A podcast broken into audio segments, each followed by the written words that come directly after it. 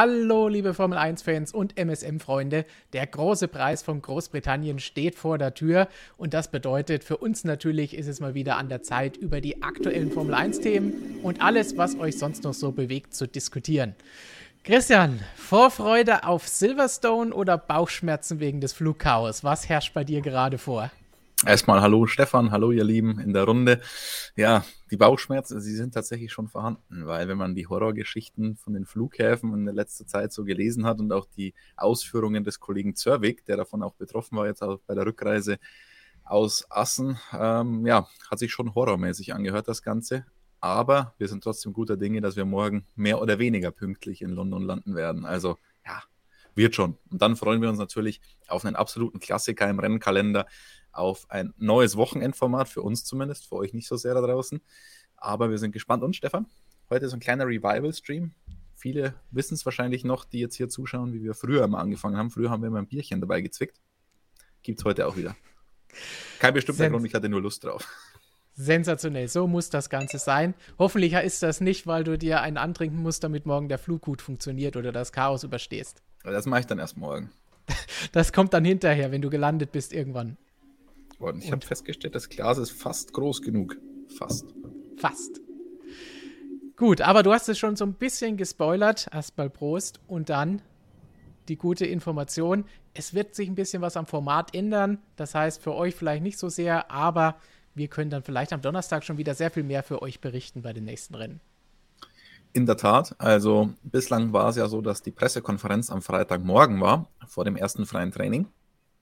Jetzt kehren wir wieder ein bisschen zumindest zurück zum alten Format, als ja Donnerstag der ganz normale Medientag war, an dem es ganz früher vor Covid auch noch einfach eine Pressekonferenz gab mit, je nachdem, ich glaube zwischen vier und sechs Fahrern meistens, außer es war irgendwas Besonderes, ein WM-Duell, dann waren in der Regel beim Saisonfinale oder wenn es die WM-Entscheidung gab oder geben konnte, dann die zwei WM-Aspiranten. Ähm, dann während Covid gab es den Donnerstag über komplett die, den ganzen Tag eigentlich Pressekonferenzen mit allen Fahrern nacheinander. Also immer fünf Fahrer, dann kam die nächste Gruppe oder davor war es sogar, oder ganz am Anfang von Covid hatten wir immer zwei Fahrer, dann die nächste Gruppe mit zwei Fahrern, nächste Gruppe mit zwei Fahrern. Hat sich ganz schön gezogen.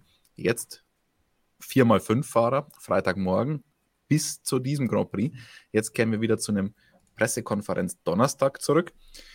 Zehn Fahrer sitzen in der Pressekonferenz, zweimal fünf. Und diejenigen, die nicht in der Pressekonferenz sitzen, die müssen dann in einem Media Pen den TV-Stationen Rede und Antwort stehen.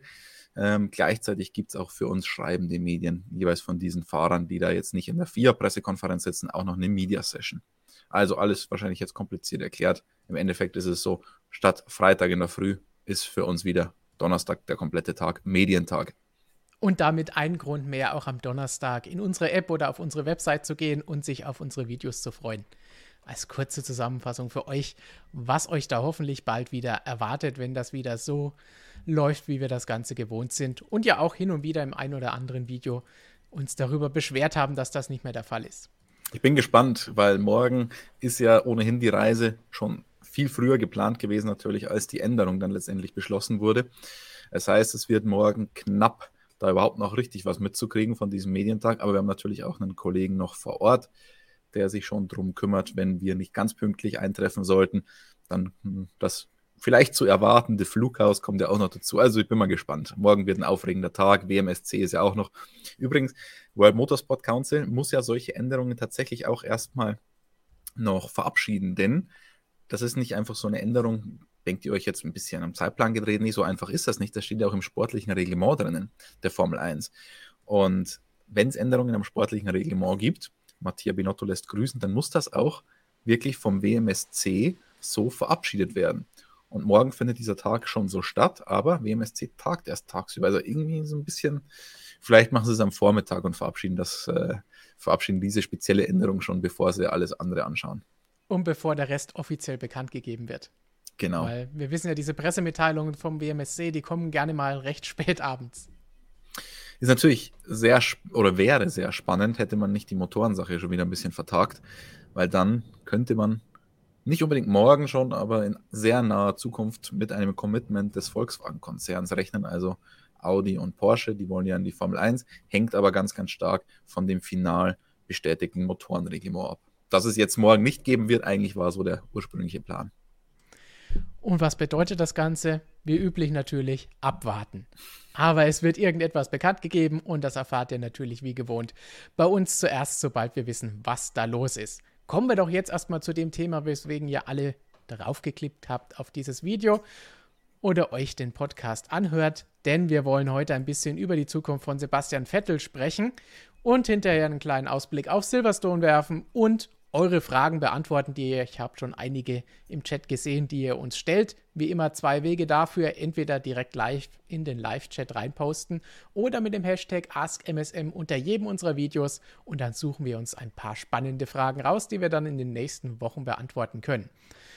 So, und jetzt kommen wir zum Thema Sebastian Vettel. Warum ist das jetzt plötzlich so ein Thema? Wir haben ja letzte Woche auch schon angeschnitten das Thema, weil ihr uns die Frage da auch schon gestellt habt. Wie geht es denn mit Vettel weiter nächstes Jahr? Aber es gab ein Interview mit seinem Teamchef Mike Krack in der Sportbild und wir wissen alle, der Vertrag von Sebastian Vettel läuft am Ende der Saison ab. Es gibt schon seit längerer Zeit Spekulationen über ein Karriereende, darüber, wie es weitergehen soll für ihn. Und dann hören wir uns doch mal ganz kurz an, was der Teamchef dazu gesagt hat. Denn der hat ganz klar gesagt, ja, wir möchten sehr gerne mit Sebastian Vettel weiterarbeiten. Das ist unser Plan A und einen Plan B haben wir noch nicht mal. Er hat aber auch einen interessanten Satz gesagt, wenn er will, also wenn Sebastian will, wird er 2023 bei Aston Martin fahren. Deadline gibt es dafür nicht. Die Gespräche haben auch noch nicht begonnen. Da will man erstmal das Auto verbessern und ihm ein bisschen schmackhaft machen, das Ganze. Und sich darauf konzentrieren, das Auto weiter zu steigern. Christian, ist das der wichtige Satz? Nicht, dass es nur Plan A gibt, nicht, dass es, dass sie gerne weitermachen wollen, sondern dass sie es Vettel erstmal davon überzeugen müssen, weiterzumachen bei ihnen? Hm. Also ich sage mal so, Vettel ist natürlich da jetzt schon in einer guten Position, die ja auch nicht so unbedingt zu erwarten war, na, nach Leistungen, die wir auch in der Vorsaison teilweise gesehen haben. In dieser Saison hat er sich dann definitiv erarbeitet, in so einer Position zu sein, zu sagen, okay, entweder ja oder nein, ich mache weiter oder nicht. Aber Vettel hat es ja selber schon gesagt, er ist halt nicht da, um irgendwie um die goldene Ananas zu fahren. Also er hat ja schon vier Weltmeisterschaften gewonnen, ist einer der erfolgreichsten Fahrer der Formel 1-Geschichte, über 50 Grand Prix gewonnen. Dass der jetzt nicht äh, als Erfolgserlebnis haben will, wenn er mal in die Punkte fährt, ist auch klar. Und deswegen bin ich mal gespannt. Ein erstes Upgrade hat es ja für das Auto schon gegeben in Barcelona, das äh, Red Bull Upgrade, wenn man so will. Es soll jetzt in Silverstone ein weiteres Upgrade kommen, nicht mehr ganz so extrem wie jenes, das wir da vor ein paar Wochen gesehen haben, aber auch schon merklich. Und da bin ich jetzt mal sehr gespannt. Da könnte sich dann natürlich die Zukunft schon entscheiden. Genau, auch da hat Mike Krack gesagt, es liegt aktuell klar am Auto und nicht am Fahrer. Wobei man natürlich bei all diesen Aussagen auch immer bedenken muss, er weiß natürlich, dass er da mit einem deutschen Medium spricht und da entsprechend die Aussagen ein bisschen anpassen wird an das, was da vielleicht die Leser oder das Medium hören möchte. Übrigens ganz witzig, äh, das ganze Interview ähm, ist eine Doppelseite und es geht nur um Vettel, es geht um nichts anderes. Also, das wird es bei uns nicht geben. Wir hätten vielleicht noch die ein oder andere Frage zusätzlich untergebracht zum Team. Aber natürlich ist die in einem solchen Medium dann auch nicht unbedingt immer der Platz dafür vorhanden. Die Fragen hat es vielleicht gegeben, aber sie haben es dann nicht ins Endprodukt geschafft. Aber zurück zu unserem Thema. Er sagt, klar liegt am Auto, sie haben bislang keinen Frust bei Vettel gespürt. Das ist auch ungefähr den Eindruck, den du hattest, Christian, weil du hast ja letzte Woche oder schon davor gesagt, eigentlich so wie Sebastian sich verhält, das ist alles gut, motiviert, wirkt gut bei der Sache. Ja, und da hat für mich schon, haben schon Zweifel bestanden, bin ich ganz ehrlich. Also nach der letzten Saison, als ja alles nicht so toll lief, dann gleich in die Saison gestartet, startet mit der Corona-Erkrankung. Da kann niemand was dafür, sagt jetzt auch nichts über die Motivation aus, aber ich hatte schon ein bisschen die Befürchtung, dass es da losgehen könnte mit Motivationsproblemen. Denn dafür war Sebastian Vettel in der Vergangenheit ja schon auch ein bisschen anfällig, muss man ganz ehrlich sagen. Ich weiß nicht, ob Motivationsproblem das richtige Wort ist, aber er hat es auf jeden Fall nicht mehr geschafft, seine eigentlich verfügbare Leistung auf die Strecke zu bringen, aus welchem Grund auch immer. Vielleicht war er zu verkopft, vielleicht wollte er zu viel, vielleicht war es die Motivation von außen schwer zu, äh, zu, beurteilen, aber es ist schon ganz klar aufgefallen, dass es dann einfach, einfach nicht mehr bei ihm lief. Wenn kein Sieg in Sicht war, dann lief es nicht. Und genau diese Bedenken, die hatte ich jetzt schon, als wir in die Saison gegangen sind oder als Sebastian Vettel verspätet dann in die Saison gestartet ist. Wir haben auch alle noch dieses Horrorwochenende von Melbourne im Kopf. Also ich weiß nicht, wie oft in der, in der Mauer lag. Äh, kumuliert mit Teamkollege Lance Stroll circa 20 Mal über den äh, Daumen gepeilt. Also die Gefahr bestand schon, aber er hat uns Lügen gestraft und das ist ja auch schön zu sehen. Und mit der Einstellung wäre es natürlich auch gut, ihn weiterhin im Team zu haben. Und da kommen wir auf die Aussagen seines Teamchefs nochmal zurück. Denn wenn ich jetzt böse bin, würde ich sagen, er muss das auch so ausdrücken, denn sie haben nicht wirklich viele Alternativen, die sie stattdessen jetzt noch holen könnten. Wenn wir uns den Fahrermarkt anschauen, die meisten Top-Fahrer sind über mehrere Jahre an ihre Teams gebunden. Selbst Fahrer, wo man sagen könnte, die könnte man sich holen, wie jetzt zum Beispiel ein Pierre Gasly, wurde jetzt quasi doppelt bestätigt von Alpha Tauri. Erstmal in Interview-Aussagen am Rennwochenende in Kanada und letzte Woche dann nochmal offiziell per Pressemitteilung. Und auch ansonsten die Fahrer, die wir letzte Woche so genannt haben, die vielleicht nach einem Cockpit sich umschauen könnten, sehe ich jetzt aktuell keinen, der sich so hundertprozentig aufdrängen würde, wo ich sage, okay, wenn wir den jetzt mit Vettel vergleichen, dann würde ich sofort den nehmen oder wenn der aufhört, dann ist das ein gleichwertiger Ersatz. Denn du hast eben schon angesprochen, viermal, viermaliger Weltmeister ist er allemal. Klar wurde Fernando Alonso öfter mal gehandelt, auch mit der Situation, wie geht es bei Alpine weiter. Aber da scheint es ja wohl doch eher so zu sein, dass sie Oscar Piastri, ein wichtiger Mann auf unserem Kanal, wenn ihr das Video am Wochenende gesehen habt und wenn nicht, holt es gleich nachher nochmal nach, wenn man den woanders unterbringen kann. Und ansonsten die Fahrer, die sonst noch so bleiben, vielleicht ein Daniel Ricciardo, wenn der mal McLaren gehen muss, aber ist das dann wirklich so viel besser als das, was man jetzt hat? Weil ein Fragezeichen hat man dann erneut wieder. Fahrer wie Stoffel van Dorn und Nick de Vries, die in der Formel E bei Mercedes aktuell noch unter Vertrag stehen, aber die steigen zum Saisonende dort ja aus. Aber weiß ich auch nicht, ob das so der große Sprung wäre, obwohl wir ja immer wieder sagen, wir würden es Stoffel gönnen, nochmal eine Chance zu bekommen. Und auch in der Formel 2 sehe ich jetzt keinen, wo man sagen muss, oh ja, den müssen wir jetzt ins Auto setzen. Nee, in der Formel 2 sehe ich tatsächlich auch niemanden, der sich jetzt groß aufdrängen würde. Ganz klar mit dem ewigen Rookie und ewigen Jungbrunnen, Fernando Alonso hätte es eine Alternative gegeben vor ein paar Wochen. Hätte ich da, glaube ich, auch noch etwas anders äh, geantwortet oder habe sogar geantwortet. Ich weiß gar nicht, ob wir im Stream mal drüber gesprochen haben. Aber der war ja durchaus nicht unbedingt davon überzeugt, dass Alpine die beste Alternative ist. Hat das ja auch durchklingen lassen. Auf der offiziellen FIA-Pressekonferenz hat er sogar gemeint, er will noch länger in der Formel 1 bleiben, muss aber nicht mit Alpine sein in Zukunft. Und es gab ja da auch in der letzten Saison schon Kontakt, das ist auch inzwischen verbrieft, zwischen ähm, dem Management von Fernando Alonso und Lawrence Stroll, was Aston Martin angeht. Auch wenn das öfter mal abgestritten wird, den Kontakt gab es definitiv und es gab Gespräche. Ähm, ob das jetzt so realistisch ist für die nähere Zukunft oder fernere Zukunft, ähm, sei mal dahingestellt. Also ich glaube eher nicht. Also das Thema ist einigermaßen vom Tisch, auch weil Alpine Oscar Piastri eher bei einem, ja, Kunden kann man ja nicht sagen, aber eher bei einem kleineren Team in Ausbildung hätte. Äh, Williams kann man ja, glaube ich, auch offen nennen, haben wir auch schon ja. oft, oft, genug drüber gesprochen. Man will nicht, dass ein Rookie in diesem Werksteam lernt. Auch darüber haben wir, glaube ich, letzte Woche schon diskutiert, genau. ob das jetzt so schlimm wäre, bei diesem Team lernen zu müssen. Es ist ja nicht Mercedes, nicht Ferrari, nicht Red Bull, da kämpft man nicht um die WM. Also ich glaube auch bei Alpine könnte man als Rookie einigermaßen sinnvoll lernen. Aber bei den Franzosen sieht man das ein bisschen anders. Da soll er wohl bei Williams seine ersten Formel, richtigen Formel 1 Kilometer sammeln. Und deswegen ist natürlich der Platz für Fernando Alonso weiterhin vorhanden, über, über den man ja schon Zweifel haben konnte über diesen Platz, denn äh, Esteban Ocon ist langfristig gesetzt bei den Franzosen, der hat auch einen Vertrag, Fernando Alonso eben nicht und hätte man Oscar Piastri jetzt nirgends untergebracht, dann hätte man ihm das Alpine-Cockpit geben müssen, um ihn langfristig weiterhin an den Rennstall zu binden, weil auch klar, wer Meister in der Rookie-Saison in der Formel 3 wird und das gleiche Kunststück in der Formel 2 ein Jahr später wiederholt, der will nicht zwei Jahre irgendwie auf dem Absteckgleis sitzen. Also dann wäre der weg gewesen. Deswegen musste man da schauen, dass man irgendwas für ihn kriegt. Und wenn das jetzt bei Williams nicht klappt, muss man irgendwas anderes machen oder der sitzt halt dann doch in einem Alpin. Also da bin ich mir relativ sicher, den will man nicht gehen lassen.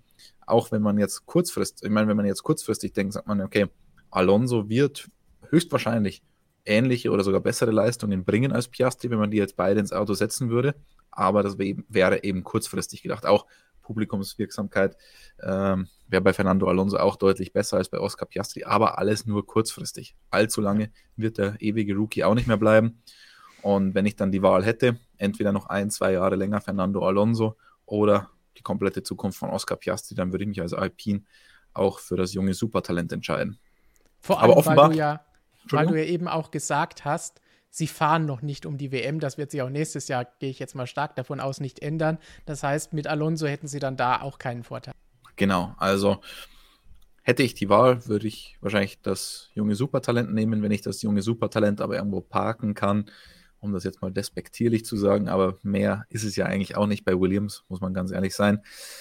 Ähm, dann macht die Lösung durchaus Sinn. Dann profitiere ich nochmal von Fernando Alonso, von seiner Erfahrung, von seinem Namen, von seinem Ruf und allem.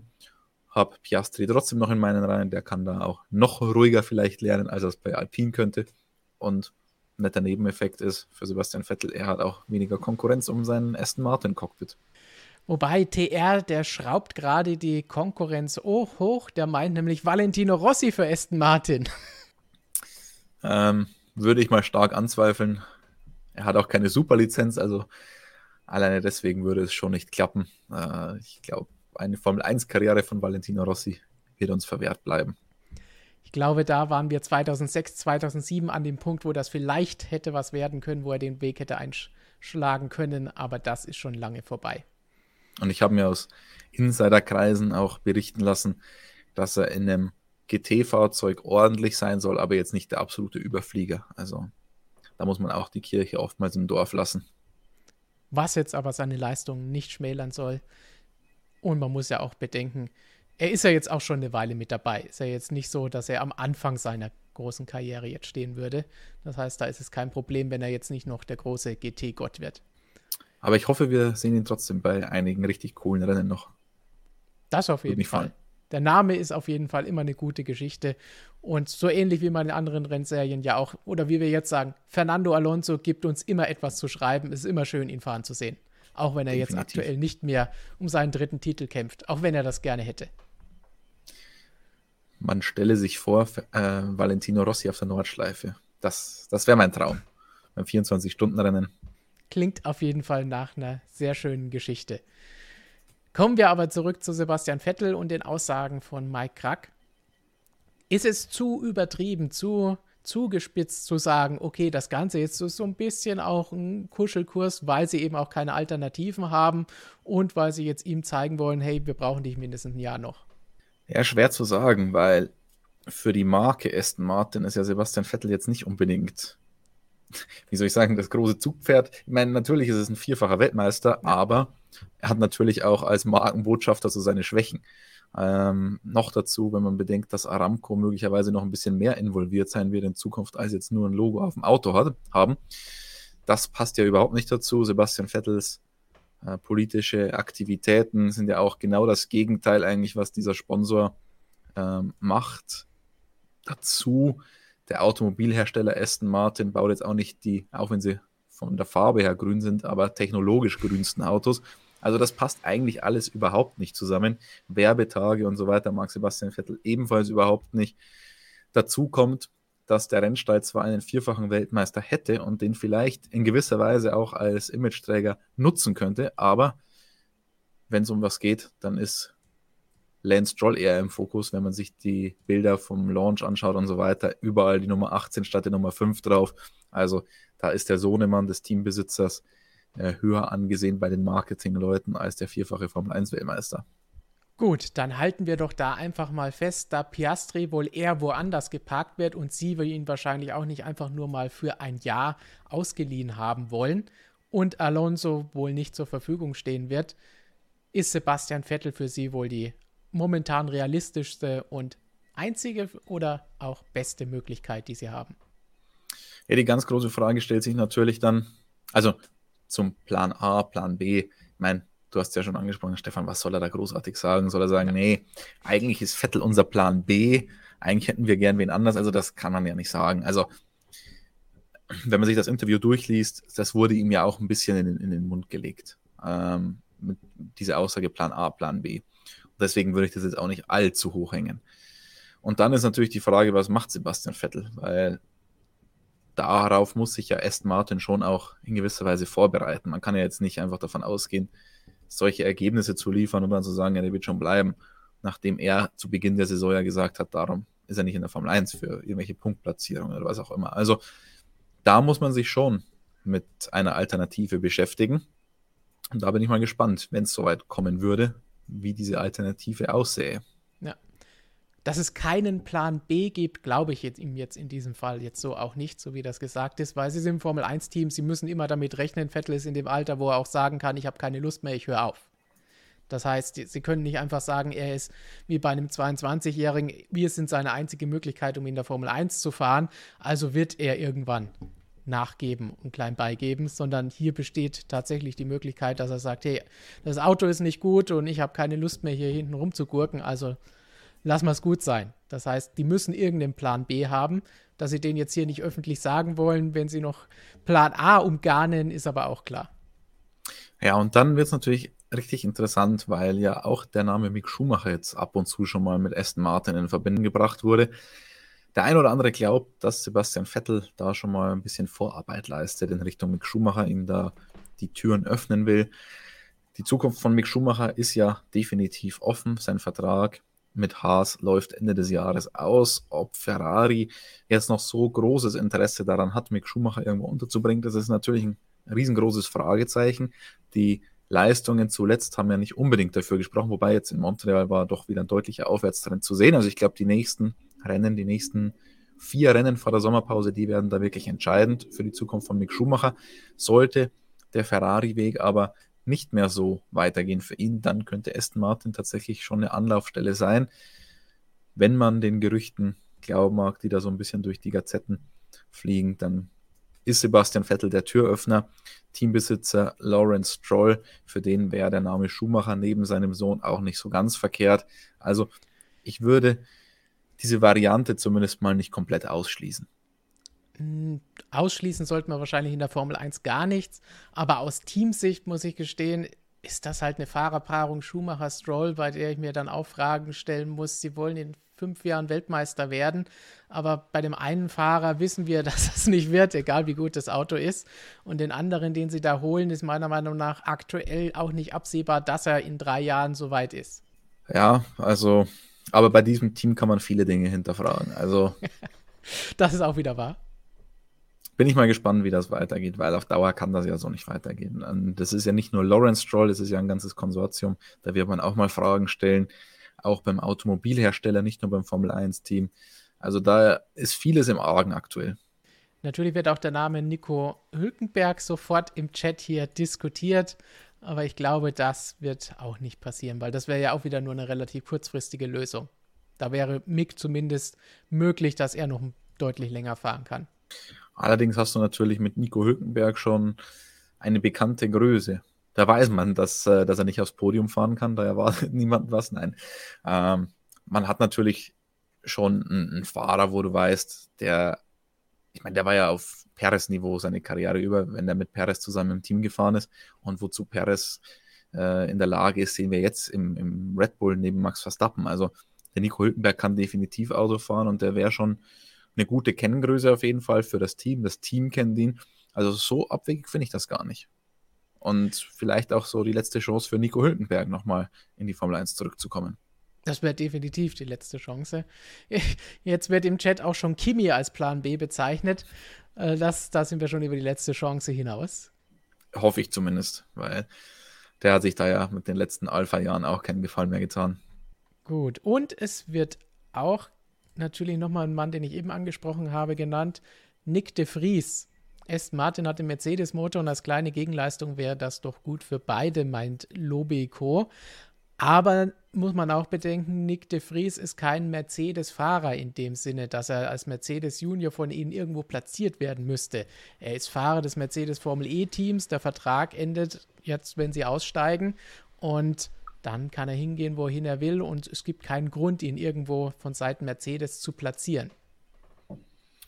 Ja, ich glaube, er ist jetzt auch nicht einer von dem Kaliber, wo ich sage, als Hersteller, den muss ich unbedingt in meinen Reihen halten, den muss ich jetzt Formel irgendwo unterbringen. Entschuldigung? Formel E Weltmeister. Ja, aber also ich glaube, wir sind uns alle einig, dass jetzt Nick de Vries nicht das Potenzial eines Piastris oder eines Leclerc oder eines Russell oder was auch immer hat. Also hätte er dieses Potenzial, dann hätte man ihn nicht in die Formel E abgeschoben. Ich hoffe, Korrekt. Robert schaut uns nicht zu. Der muss noch recherchieren und hoffentlich die ganzen Informationen bekommen, die ihm dann Flo liefern wird, der ja jetzt eine Woche lang in Sarajevo war. Ihr wisst schon, worauf wir da anspielen. Da wurden die Straßen für die Formel E-Rennstrecke ausgekundschaftet. Werden wir noch ganz genau an dieser Stelle irgendwann erörtern müssen. Ich bin schon auf die Ausführungen des Kollegen Niedermeyer gespannt, wenn er wieder zurück ist. Wobei ich werde ihn jetzt gar nicht sehen. Du bist Muss. jetzt eine Weile unterwegs. Wobei naja, nächste danach, Woche dann. Danach haben wir ja natürlich ein Heimrennen und vielleicht sehen wir ja auch ein paar von euch da draußen. Ist jemand beim Österreich Grand Prix? Ah, sicher. Ausverkauftes Haus, volle Hütte am Spielberg, da ist doch Motorsportmagazin, da sind doch die, die Leser und Zuschauer nicht weit weg. Also, ich bin mir sicher. Weil jetzt am Wochenende war ich in der Heimat und selbst am Pfarrfest habe ich unsere Leser und Zuschauer getroffen. Die sind einfach überall. Spektakulär. Übrigens, weil du gesagt hast, ausverkauft und bis zu 300.000 Leute werden erwartet. Da hat Markus gestern eine sehr, sehr harte Theorie aufgestellt. Sehr, sehr fragwürdig, weil irgendwo wurde, ich weiß nicht, ob in der Pressemitteilung oder irgendwo anders wurde dieser Satz gebracht. 300.000 Leute werden am ganzen Wochenende erwartet, davon allein 100.000 am Sonntag. Dann hat er gesagt, ja, dann ist höchstwahrscheinlich an allen drei Tagen 100.000, wenn es 300 Ja, aber der, der Kollege Zerweg ist natürlich auch ein Amateur und wurde heute schon eines Besseren belehrt. Uh. Ähm, denn in der Formel 1 ist ja auch ein bisschen was los am Donnerstag, vor allem jetzt mit dem neuen Format. Pitlane Walk, glaube ich, gibt es immer noch am Donnerstag. Und deswegen sind auch schon vor dem offiziellen Wochenende für euch, wenn das freie Training losgeht, auch da schon Fans an der Strecke heißt denn da nochmal 10.000 bis 20.000? Sehr viel ja, das nicht. Gibt es tatsächlich. Also, wenn man zum Beispiel, ich erinnere mich an Rennwochenenden in Ungarn vor Covid. Da war es am Donnerstag voll. schon so voll, das kann man sich nicht vorstellen. Die ganze Boxengasse, ganze Stadt, Zielgerade, alles voller Fans. Ähm, richtig, richtig cool. Und das sind auch wirklich, wie du sagst, 10.000, 20.000. Und jetzt haben wir ja am Red Bull Ring auch noch ein Sprintwochenende. Das heißt, es ist davon auszugehen, dass der Samstag auch schon richtig voll wird. Es gibt ja auch keine Tickets mehr zu kaufen dafür. Ähm, Sonntag dann sowieso. Und wenn dann am Freitag ist ja auch, auch Qualifying, gibt es ja auch schon was wirklich Cooles anzusehen. Da glaube ich, kommen auch schon einige. Und wenn dann am Donnerstag noch 10.000, 20.000 da sind, dann können dann am Freitag ruhig eben ein paar tausend fehlen und man kommt trotzdem noch auf die 300.000 am Wochenende. Also es sind nicht mehr so Zahlen wie früher einst kommuniziert wurden beim Deutschland Grand Prix mit 150.000 Zuschauern oder mehr an einem Tag und dann äh, hat man trotzdem noch gesagt, ja, wir schreiben rote Zahlen und können das Ganze nicht finanzieren. Also da waren ja früher schon ein paar Fabelzahlen im Umlauf. Ich glaube, das ist heute schwieriger, äh, solche Zahlen zu faken als früher und die Formel 1 boomt und ich gehe schon davon aus, dass da eigentlich alle drei Tage richtig krass was los sein wird am Red Bull Ring. Das denke ich auch, denn die Formel 1 boomt, wie wir ja in jedem Land bislang in dieser Saison fast sehen konnten. Noah boomt auch mit seiner Frage, denn er hat gemeint, wie fändet ihr Alonso und Vettel bei Aston Martin? Ja, den lieben Lance werden wir wahrscheinlich da nicht loswerden, wie auch einige im Chat vorhin gefordert haben. Aber Vettel Alonso mit der Altlast von WM-Kämpfen der Vergangenheit wäre natürlich auch interessant. Ja, definitiv, aber bleibt wohl der Wunsch, äh, Gedanke, Vater des Gedanken hier. Also. Korrekt. Und eine weitere Frage ist, ich finde, Vettel sollte mal was anderes ausprobieren, so wie es Alonso, der verfolgt uns heute, gemacht hat. Indycar Le Mans, Langstrecke, vielleicht DTM. Ist doch besser, als um Platz 10 zu kämpfen in der Formel 1. Ja, ich habe ja vorhin schon mal 24 Stunden am Nürburgring in den Mund genommen. Ich habe vor ich glaube, zwei Jahren habe ich Sepp auch mal dazu gefragt, weil da war, das war 2020, das war im ersten Covid-Jahr, denn da sind wir am Nürburgring gefahren, ganz spontan. Und dann waren wir nur einen Steinwurf von der legendären grünen Hülle entfernt. Dann habe ich ihn mal darauf angesprochen. Aston Martin hätte ja ein Fahrzeug, um auch daran teilzunehmen. Also während der Formel 1-Karriere offenbar nicht, aber danach, ähm, das wäre natürlich sensationell, Vettel auf der Nordschleife zu sehen beim 24-Stunden-Rennen. Das würde ich mal richtig feiern. Also ich habe jetzt eine grandiose Idee. Vettel, Alonso und Rossi auf einem Auto.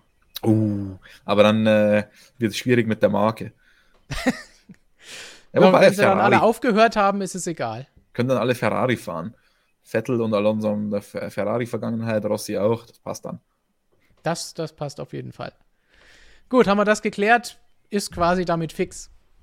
Also dann, ähm, selbst wenn es wieder eine Terminkollision gibt, 24 Stunden Nürburgring und Formel 1, dann weißt du, ich bin nicht in Monaco anzutreffen oder nicht in Barcelona.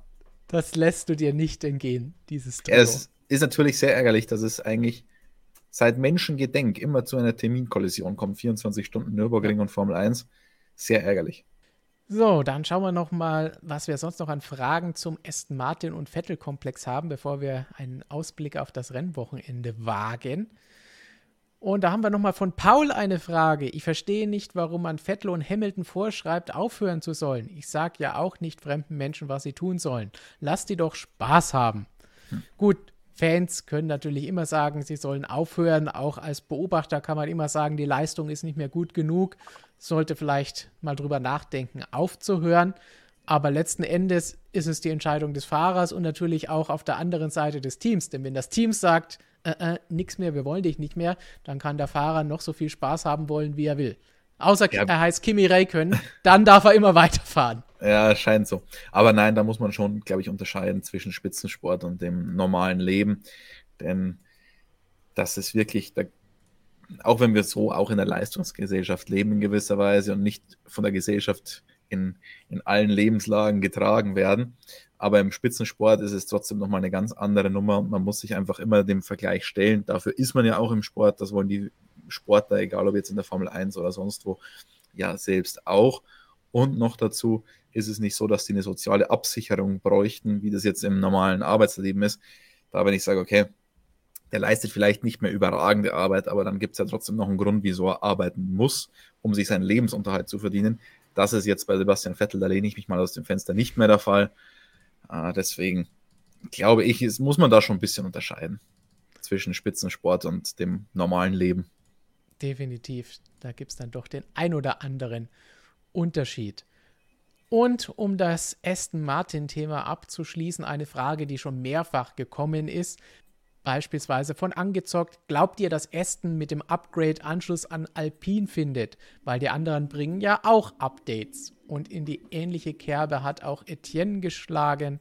Was glaubt ihr über Aston Martin dieses Wochenende? Werden die Schritte nach vorne machen oder nicht mit dem großen Update? Warte mal. Ich suche mal die Glaskugel. Glaskugel. Ja. nicht gefunden, schade. Nein, leider nicht gefunden, aber vielleicht äh, in Vino Veritas, sagt man ja so schön, dann im Bier erst recht. Vielleicht finde ich da die Antwort auf die Frage. Hm. Ich habe es auch nicht gefunden. Aber auch da lehne ich mich jetzt aus dem Fenster und sage, nein, sie werden den Anschluss an Alpine nicht schaffen. Weil Alpine war schon echt gut unterwegs. Also wenn da nicht so viel falsch gelaufen wäre über die Saison hinweg, wären die richtig gut dabei und wären auch vor McLaren. Und auch die, die Kanada-Form von Alonso war ja faszinierend, da im Regen, Wahnsinn.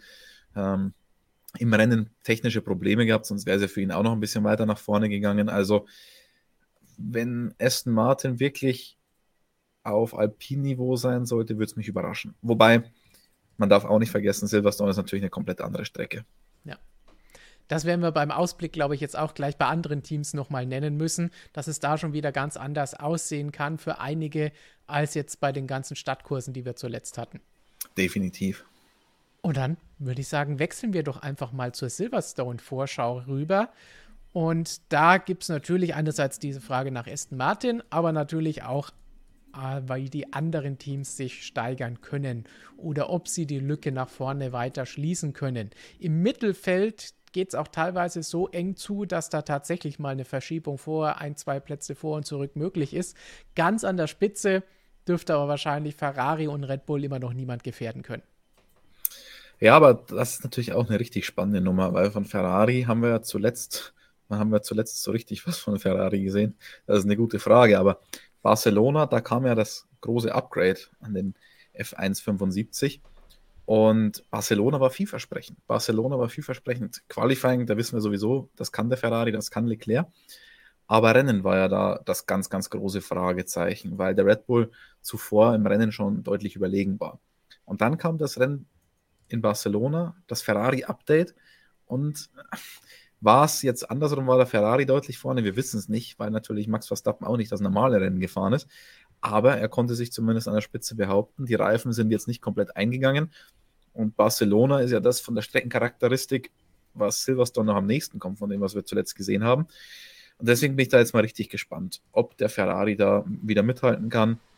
Ähm, und ja, während ich das sage, gibt es tatsächlich schon heute die ersten Entscheidungen vom Motorsport-Weltrat. Ich lese das mal so mit einem Auge nebenbei. So schnell waren die ja noch nie. Was ist da los? Sensationell. Gut, und dann gibt es natürlich auch vor dem Rennen in Silverstone, das ja ein Heimrennen für so ziemlich jedes Formel-1-Team ist, wenn wir jetzt mal von Ferrari, Alpha Tauri und Alpha Sauber absehen. Denn die sind alle irgendwo rund um Silverstone beheimatet. Und dazu gehört dann natürlich auch Mercedes. Und bei denen wurde auch gefragt, können sie vielleicht jetzt auf einer permanenten normalen Strecke, ähnliche wie in Silverstone, ohne ihre ganzen Probleme mit Purposing und Bouncing und allem drum und dran, wieder ein bisschen näher nach vorne an die Spitze mit Ferrari und Red Bull rankommen. Team hat sich da ein bisschen bedeckt gehalten. Sie werden neue Teile mitbringen, die das Ganze nochmal ein bisschen befeuern sollen, dass sie nochmal ein bisschen besser werden. Aber sind vorsichtig, die Lücke ist schon so groß, dass es wahrscheinlich nicht ganz reichen wird. Aber Barcelona hat gezeigt, es ist durchaus möglich, dann näher dran zu sein und wer weiß, was passiert. Im Chat hat eben schon jemand gesagt, es könnte regnen am Wochenende. Da muss man natürlich dann auch drauf achten, wenn dann totales Chaos ausbricht oder wer weiß, wieder irgendwas kaputt geht. Red Bull und Ferrari haben wir das ganze Saison über gesehen, waren nicht die standfestesten. Das heißt, wenn sowas in die Richtung passiert, könnte es vielleicht wieder eine kleine Überraschung auch in Silber geben. Wobei ich bezweifle, dass sie deswegen gleich aus eigener Kraft gewinnen könnten. Aber ein Podium könnte unter Umständen so wieder drin sein, wie wir es ja auch in Barcelona gesehen haben. Wenn die anderen einfach irgendwas verbocken, um das Richtig. mal auf den Punkt zu bringen. aus eigener Kraft. Ähm, schwer vorstellbar. Wird auch so ein bisschen das Rennen der Wahrheit sein, mal wieder. Es gab ja schon viele ja. für Mercedes. Aber ich meine, jetzt haben wir oft mal so ein bisschen um den heißen Brei rumgeredet. Die Strecken, die davor waren, das waren halt einfach Strecken, die nicht repräsentativ sind insgesamt für ein Rennauto. Mit drei Stadtkursen. Monaco, Baku, Montreal. Da sehe ich nicht, was ein Auto kann. Jetzt sehe ich es wirklich. Barcelona war ja teilweise Weltmeister verdächtig, wenn man Toto Wolf dazu gehört hat, teilweise. ähm, also ich bin jetzt mal sehr gespannt, weil wenn Silverstone nicht deutlich besser ist, dann muss man natürlich das Konzept endgültig mal in Frage stellen. Ja, und ansonsten ist es halt auch schwierig, wenn es ungefähr so läuft wie in Barcelona, so wirklich weiß man dann halt auch noch nicht. Ist das jetzt der Schritt, den man braucht? Weil es reicht ja dann immer noch nicht. Die anderen sind immer noch weiter vorne. Eine Frage, die uns natürlich auch noch beschäftigt, ist, äh, was Bottoming, Bouncing und was auch immer angeht. Denn die Direktive wurde jetzt vorerst mal zurückgenommen, aber eigentlich wollte man ja Daten sammeln und die dann auswerten. Man hatte jetzt ein bisschen Zeit. Bin gespannt, ob die dann jetzt in Silverstone zum Einsatz kommt. Also da werden wir natürlich morgen auch noch an der Strecke genau recherchieren, was es damit jetzt auf sich hat, wie ist der aktuelle Stand.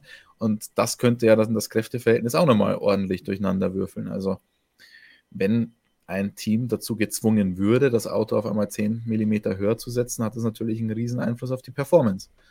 Gut, dann wichtig zum Silverstone-Wochenende passt auch die Frage von Professor Dr. Racer. Auf was freut ihr euch denn in Silverstone am meisten außerhalb der Brennpunktthemen? Brennpunktthema für uns ist natürlich der Donnerstag, dass der wieder zurückgeht zum Normalen. Den nehmen wir jetzt mal aus, über den haben wir schon gesprochen. Gibt es sonst irgendwas, außer dass du vielleicht pünktlich, halbwegs pünktlich landest? Gibt es sonst noch irgendwas, auf was du dich freust? Ja, ich habe es ja heute schon geschrieben, Stefan. Mein erstes kleines Reisehighlight habe ich ja schon. Nämlich, dass ausgerechnet von O2, vom möglicherweise schlechtesten äh, deutschen Mobilfunkanbieter, dass es da eine Übergangsregelung gibt, denn äh, Großbritannien ist ja leider nicht mehr so ganz EU und das vereinfacht uns das Ganze nicht unbedingt. Also Schengen-Raum war ja schon immer eine Sache, also musste man ja trotzdem äh, Ausweis vorzeigen, weil es eben nicht im Schengen-Raum war, aber jetzt hat das natürlich auch noch einen Einfluss auf den Mobilfunkanbieter, weil man einfach nicht roamen kann wie gewohnt. Von der EU heißt die Richtlinie übrigens Roam like at home. Haben wir heute auch mal nachgelesen, wusste ich noch nicht. Aber dieses Roam like at home hat eben sichergestellt vor einigen Jahren, dass man das Datenvolumen, das man im Inland hat bei seinem äh, Telekommunikationsanbieter, das auch im EU-Ausland ohne Aufpreis nutzen kann, unter gewissen Voraussetzungen. Ähm, Und da gibt es tatsächlich jetzt noch eine Übergangsfrist bis Ende des Jahres.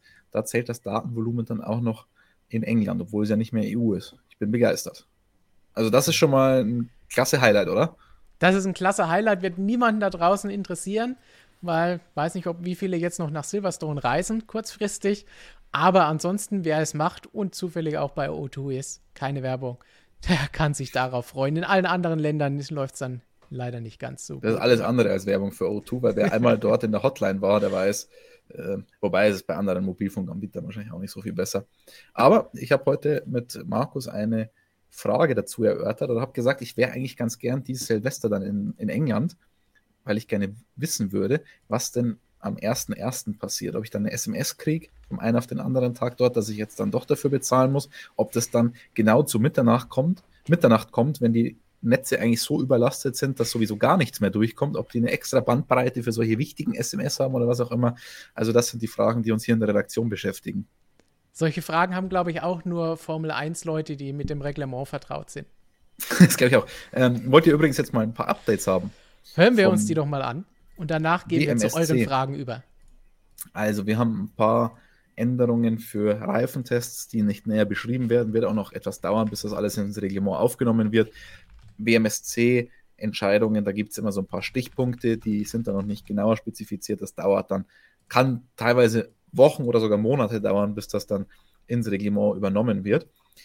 Dann haben wir den Donnerstag jetzt tatsächlich fixiert. 23 Stunden vor dem geplanten Start oder vor dem Scheduled Start von FP1 gibt es die Pressekonferenz am Donnerstag. Dann gibt es äh, geupdatete Tests für Heckflügelbelastung und Beam, Beamwing-Flexibilität ebenfalls. Dann gibt es noch Änderungen bezüglich Benzintemperatur, auch ein ganz interessantes Thema in dieser Saison.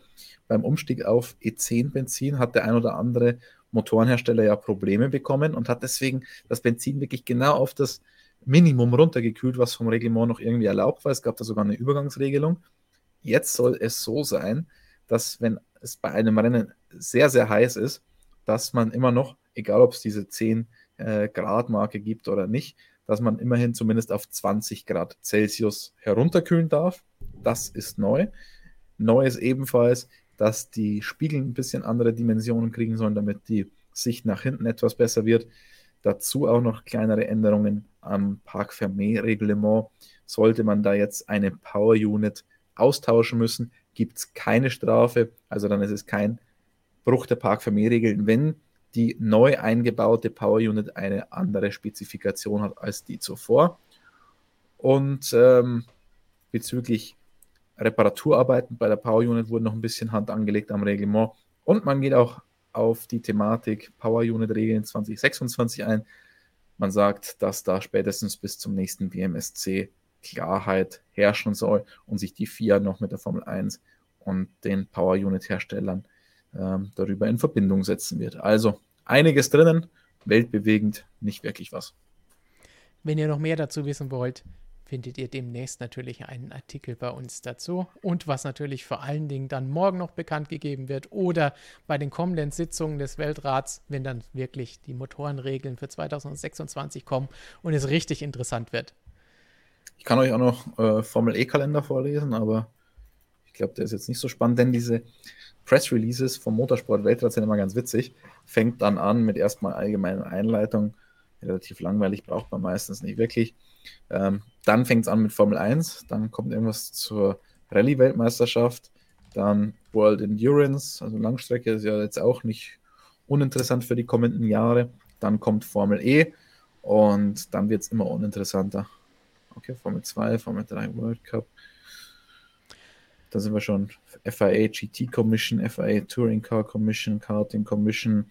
Irgendwo kommt bestimmt noch Hill Climb. Das ist immer mein, mein Lieblingsabsatz, von dem ich gar nichts verstehe. Truck Racing Commission. Safety Trucks. Commission, Medical Commission. Oh, Medical Commission könnte natürlich auch interessant sein, denn. Appendix L, das klingt schon interessant. Mh, vielleicht hat sich die nochmal ein bisschen mit auseinandergesetzt, welchen Schmuck Lewis Hamilton jetzt tragen darf oder nicht. First Aid Training is highly recommended, okay. Sustainability also Commission, da ist wirklich alles mit dabei. Vier Electric and New Energy Commission. Mhm. Für den vier Eco Rally Cup gibt es einen Rennkalender. Also ihr, hier erfahrt ihr die heißen Sachen zuerst. Oh, Anti-Harassment und, und Non-Discrimination Policy, die haben sie jetzt auch noch extra aufgenommen, wahrscheinlich nach gestern. Ja, Nelson Piquet wird das Ganze gespannt lesen. Aber ja, so sieht das immer aus. Also teilweise darf man da auch keine Fehler machen, das nicht überfliegen, wie wir es jetzt gerade fälschlicherweise gemacht haben, denn Appendix L, also Anhang A des International Sporting Codes, äh, könnte durchaus noch interessant werden für Lewis Hamilton. Uh. Gen genau geht man da ja nicht drauf ein, was man geändert hat. Aber wenn es da das Update gibt, wird das sicherlich irgendwelche Auswirkungen haben. Man will das ja jetzt ein bisschen totschweigen, das ganze Thema. Denn das ist alles ein bisschen aus dem Ruder gelaufen. So hätte man das nicht erwartet. Natürlich hat man damit Lewis Hamilton auch jemanden erwischt, der relativ streitbar ist in dieser Thematik. Und das war jetzt eigentlich nicht im Sinne des Erfinders. So, dann so viel unser kleiner Ausflug in die Welt des FIA WMSC. Die nächste Zeit wird es dann noch genauere Infos dazu geben, was sich denn da wirklich geändert hat und ob es Schmuck und Unterwäsche betrifft. Ich habe unter den letzten Videos von einigen von euch gelesen, die unbedingt wissen wollen, wie diese Saga weitergeht. Andere hatten schon vor langer Zeit die Schnauze voll davon. Mal schauen, wie es weitergeht und ob es da jetzt tatsächlich Neues gibt. Dann, bevor wir zu den allgemeinen Fragen übergehen, noch zwei Dinge, die sich noch auf Silverstone mitbeziehen. Einmal von Etienne die Frage oder die Aussage, die Ferrari brauchen einfach mehr Power auf den Geraden, weil die keine Chance haben, die Red Bull zu überholen. Äh, also, damit gehe ich nicht so ganz d'accord, muss ich gestehen. Ähm, vor allem was Power angeht, das ist die, vor allem die Endgeschwindigkeit ist ja immer ein Abwägen zwischen Downforce. Downforce bringt dann logischerweise auch Luftwiderstand mit sich. Vor allem der Downforce, den man am Rennwochenende trimmt. Also das ist ja dann alles über den Heckflügel oder den Frontflügel, nichts über den Unterboden. Der Unterboden generiert den Abtrieb deutlich effizienter als die Flügelchen. Und je nachdem, wie viel Flügel man da fährt, desto weniger Topspeed hat man natürlich. Ein, genau, eine genaue Bestandsaufnahme haben wir dann noch nicht wirklich, wie, wie es denn jetzt aussieht, wenn beide mal mit komplett flachen Flügel fahren. Red Bull hat bei den ersten Rennen oftmals den Flügel ein bisschen flacher gestellt, hatte dadurch den besseren Topspeed im Rennen. Bei Ferrari ist man ja zuletzt auch ein bisschen in diese Richtung gegangen. Ich erinnere mich, in Baku hat man, glaube ich, zum fre zweiten freien Training einen kleineren Flügel gebracht, hat gesagt, wir passen uns an an die Streckenentwicklung. Zu Beginn des Wochenendes, Freitag in der Früh, FP1 ist die Strecke relativ grün, heißt wenig Grip. Deswegen wollen wir da den Fahrern noch einigermaßen viel Vertrauen ins Auto mitgeben heißt ein bisschen mehr Abtrieb, größere Flügel. Fürs zweite freie Training etwas mehr Grip hat man dann den kleineren Flügel draufgepackt und der Ferrari war auf den Geraden deutlich schneller, ohne in den Kurven wirklich zu verlieren. Also das Paket hat dann besser gepasst. Und das war das erste Mal, dass dieser Flügel dann am restlichen Rennwochenende auch so zum Einsatz kam. Könnte jetzt vielleicht auch eine Version für Silverstone sein. Silverstone hat zwar extrem viele schnelle Kurven, man braucht deswegen viel Abtrieb. Gleichzeitig ist natürlich der Luftwiderstand schon auch ein entscheidender Faktor auf der langen äh, Stadtzielgeraden. Auf, oder das Stadtziel ist ja gar nicht mehr so lang, aber Hangar Straight und dann die Gegengerade. Ähm, also da, da ist schon noch einiges dabei, wo Topspeed gefragt ist, auch vor Stowe. Äh, Entschuldigung, das war jetzt die Hangar Straight vor Cops Corner ist, da erreicht man ja auch Geschwindigkeiten von über 300 km/h. Da ist jetzt nicht die Endgeschwindigkeit das Entscheidende, aber auch die Beschleunigung dann irgendwann ab diesen Geschwindigkeitssphären, wo der Luftwiderstand sehr, sehr wichtig ist. Also möglicherweise kommt da dieser äh, Flügel zum Einsatz, den wir schon in Baku gesehen haben. Ich vermute, er ist ein bisschen zu klein dafür, für, die, für den Downforce, den man trotzdem brauchen wird. Aber so im Hintertreffen finde ich da Ferrari jetzt nicht, wie Etienne das Ganze gesehen hat. Und vor allem beim Motor wäre ich da mal sehr vorsichtig, weil einerseits der Luftwiderstand, über den wir jetzt gesprochen haben. Andererseits hängt das natürlich auch damit zusammen, wie ich die Energie letztendlich abgebe aus meinem Hybridsystem an die MGUK. Und wenn ich da eine unterschiedliche Herangehensweise habe, kann es sein, dass die äh, Endgeschwindigkeiten drastisch anders sind. Skills fragt passend dazu, kann es sein, dass Ferrari aufgrund der Gefahr des Purposings gezwungen ist, Topspeed einzubüßen? Ähm, das ist gar nicht so sehr Topspeed, da verliere ich eher Geschwindigkeit in den Kurven, wenn ich mein Auto ein bisschen höher stellen muss. Natürlich stehe ich dann auch mehr im Wind, aber das ist eher ein Problem, dass ich Abtrieb verliere ähm, über den Unterboden als jetzt groß an Endgeschwindigkeit. Gut, und zum Abschluss des Silverstone-Themas eine Frage, bei der wir in unserem internen Tippspiel schon immer versagen. Nitok fragt, was ist eure Top 10 Prediction für Silverstone? Äh, Top 10 ist relativ viel, das, das würde jetzt ein bisschen den Rahmen sprengen. Sagen wir mal Top 3, das übliche? Also Leclerc Pole, Sieg Verstappen. Damit äh, liegt man ja nicht so verkehrt in dieser Saison. Ja. Ähm, würde ich mich anschließen. Was den Rest angeht. Huh. Allein ich sage diesmal Leclerc, Pole und Sieg. Oh. Verstappen wird zweimal Zweiter und P3 sichert sich im Qualifying Carlos Sainz, im Rennen Sergio Perez. Uh, dann sage ich, Verstappen gewinnt, Leclerc wird Zweiter und Russell Dritter. Irgendwo muss was passieren. Wir haben von Regen gehört, also irgendwas muss da ankommen. Also ich trinke Bier, Stefan trinkt offenbar das richtig gute Zeug. ja, es ist, es ist durchsichtig. Vielleicht, wer weiß, was in der Wasserflasche drin ist. Naja, ich habe da so meine Zweifel, ob da wirklich Wasser drin ist. Gut, dann gehen wir schnell weiter zu den nächsten Fragen. Vielleicht werden da noch ein paar spannende Antworten von uns kommen. Und da kommt eine Frage aus der Schweiz. Viele Grüße an Robin Salzmann. Hurra, das Rundstreckenrennverbot in der Schweiz wurde aufgehoben. Wann kommt der nächste Schweiz Grand Prix? Liebe Grüße zurück in die Schweiz. Hm. Ich hoffe nie. Nicht, weil ich irgendwas gegen die Schweiz hätte, sondern nur, weil ich was gegen weiteren sehr, sehr teuren Grand Prix hätte. ähm, ganz witzig. Äh, also, Miami ist ja zum Beispiel, wir haben es ja schon öfter thematisiert in dieser Saison oder in diesem Jahr, war ja absurd teuer alles. Hotelzimmer, Mietwagen, einfach alles absurd teuer essen. Ich habe heute in der Früh zufällig gesehen, was es kostet, so ein Amazon-Paket in die Schweiz zurückzusenden. Also ich werde mir nie irgendwas aus der Schweiz bestellen, das kann ich euch schon mal versichern. Und nein, aus dem Grund sage ich, ich fahre mal lieber nicht in der Schweiz, kostet zu viel Geld. Ähm, mir würde da jetzt auch keine Rennstrecke in den Sinn kommen, die auch nur annähernd gibt es da überhaupt eine Rennstrecke? Ich meine, nachdem sie jetzt seit 1955 oder seit wann gibt es da das, oder gab es da das Rundstreckenverbot, ja. gibt es überhaupt eine richtige Rennstrecke? Also dazu müsste es ja noch jemanden geben, der ein ernsthaftes Interesse daran hätte, die Formel 1 dorthin zu holen. Damit wären enorme Kosten verbunden, einerseits dann eine Rennstrecke zu bauen. In der Schweiz dürfte das auch teurer sein als, was weiß ich, irgendwo in Aserbaidschan oder sonst wo. Auch wenn Rundstrecken dort erlaubt äh, sind jetzt, kann ich mir schwer vorstellen, dass das durch irgendeine Stadt führen würde. Da hätte sicher irgendein Anwohner was dagegen oder irgendein Grünpolitiker oder wer auch immer. Das heißt, man müsste dann eine permanente Rennstrecke bauen. Schwer vorstellbar. Die Antrittsgebühren müsste man auch noch entrichten. Gut, das Geld dürften ein paar Leute dort haben in der Schweiz, aber ob es dann jemand hat, der es auch ausgeben will, also ich glaube, das ist eher für andere Serien als die Formel 1. Ja, und es gibt da natürlich auch erstmal, wenn sie eine Strecke bauen oder wie die Formel E dann einen Stadtkurs machen. Aber hm, ich weiß nicht. Da muss ja erstmal das Ganze jemand finanzieren und die Formel 1 hat eine lange Liste an Leuten, die sehr viel Geld ausgeben wollen, um einen Grand Prix zu bekommen. Das heißt, ob die Schweizer dann ganz oben stehen würde, bin ich mir nicht so sicher.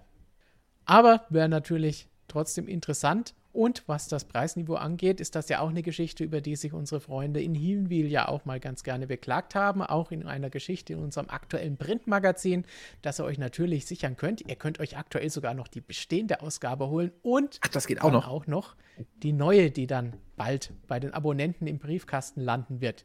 Mit ich hatte ja schon sogar schon die nächsten Tage. Ja, ich hatte ja schon gehofft tatsächlich, als ich heute ins Büro gekommen bin, dass die neue Ausgabe schon da liegt, aber nein. Meistens Donnerstag. Ja bei uns. Schade, ich hätte sie so gerne morgen mitgenommen nach Silverstone. Mit einem schönen orangen Cover, das wir euch vielleicht nachher auch noch zeigen können, so als kleine Einstimmung darauf. Ist richtig, richtig, richtig cool geworden. Also da gibt es auch volles Programm. Wir haben ja schon angekündigt, McLaren-Special mit diversen Interviews. Ähm, dazu gibt es auch noch Technik. Es gibt dazu das Special, eine richtig schöne Reportage über den Test von Oscar Piastri hier in Spielberg, die Stefan geschrieben hat. Also ihr kriegt wirklich das volle Programm. Interviews, gibt, Reportage, Technik. Alles. Eine, ist ja nicht nur ein McLaren-Special, ist ein richtiges Interview-Special, die Ausgabe, denn wir haben auch noch ein Interview mit dem Porsche Motorsportchef. Wir haben Interviews im Formel 1-Bereich, wir haben überall Interviews bis zum Abwinken. Also ich würde es mir bestellen.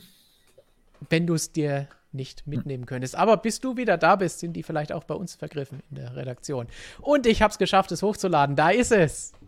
Lang genug Werbung gemacht, damit du es hochladen konntest. Genau. so konnten wir das Ganze uns gleich nochmal hier anschauen in schönem Papaya für Lando und Daniel. Was sagt ihr eigentlich zum Gesichtsausdruck von Lando Norris auf diesem Cover? Stefan und ich haben da eine relativ eindeutige Meinung dazu. War nicht das spannendste Shooting.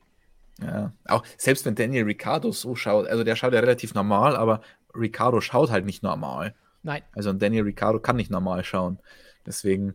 Das muss ähm, gefotoshoppt sein, dass er nicht lächelt. Also irgendwie bei diesem Fotoshooting irgendwas war. Irgendwas muss da schief gelaufen sein, eindeutig. Hat Zach Brown wahrscheinlich ganze Buffet leer gegessen oder was auch immer.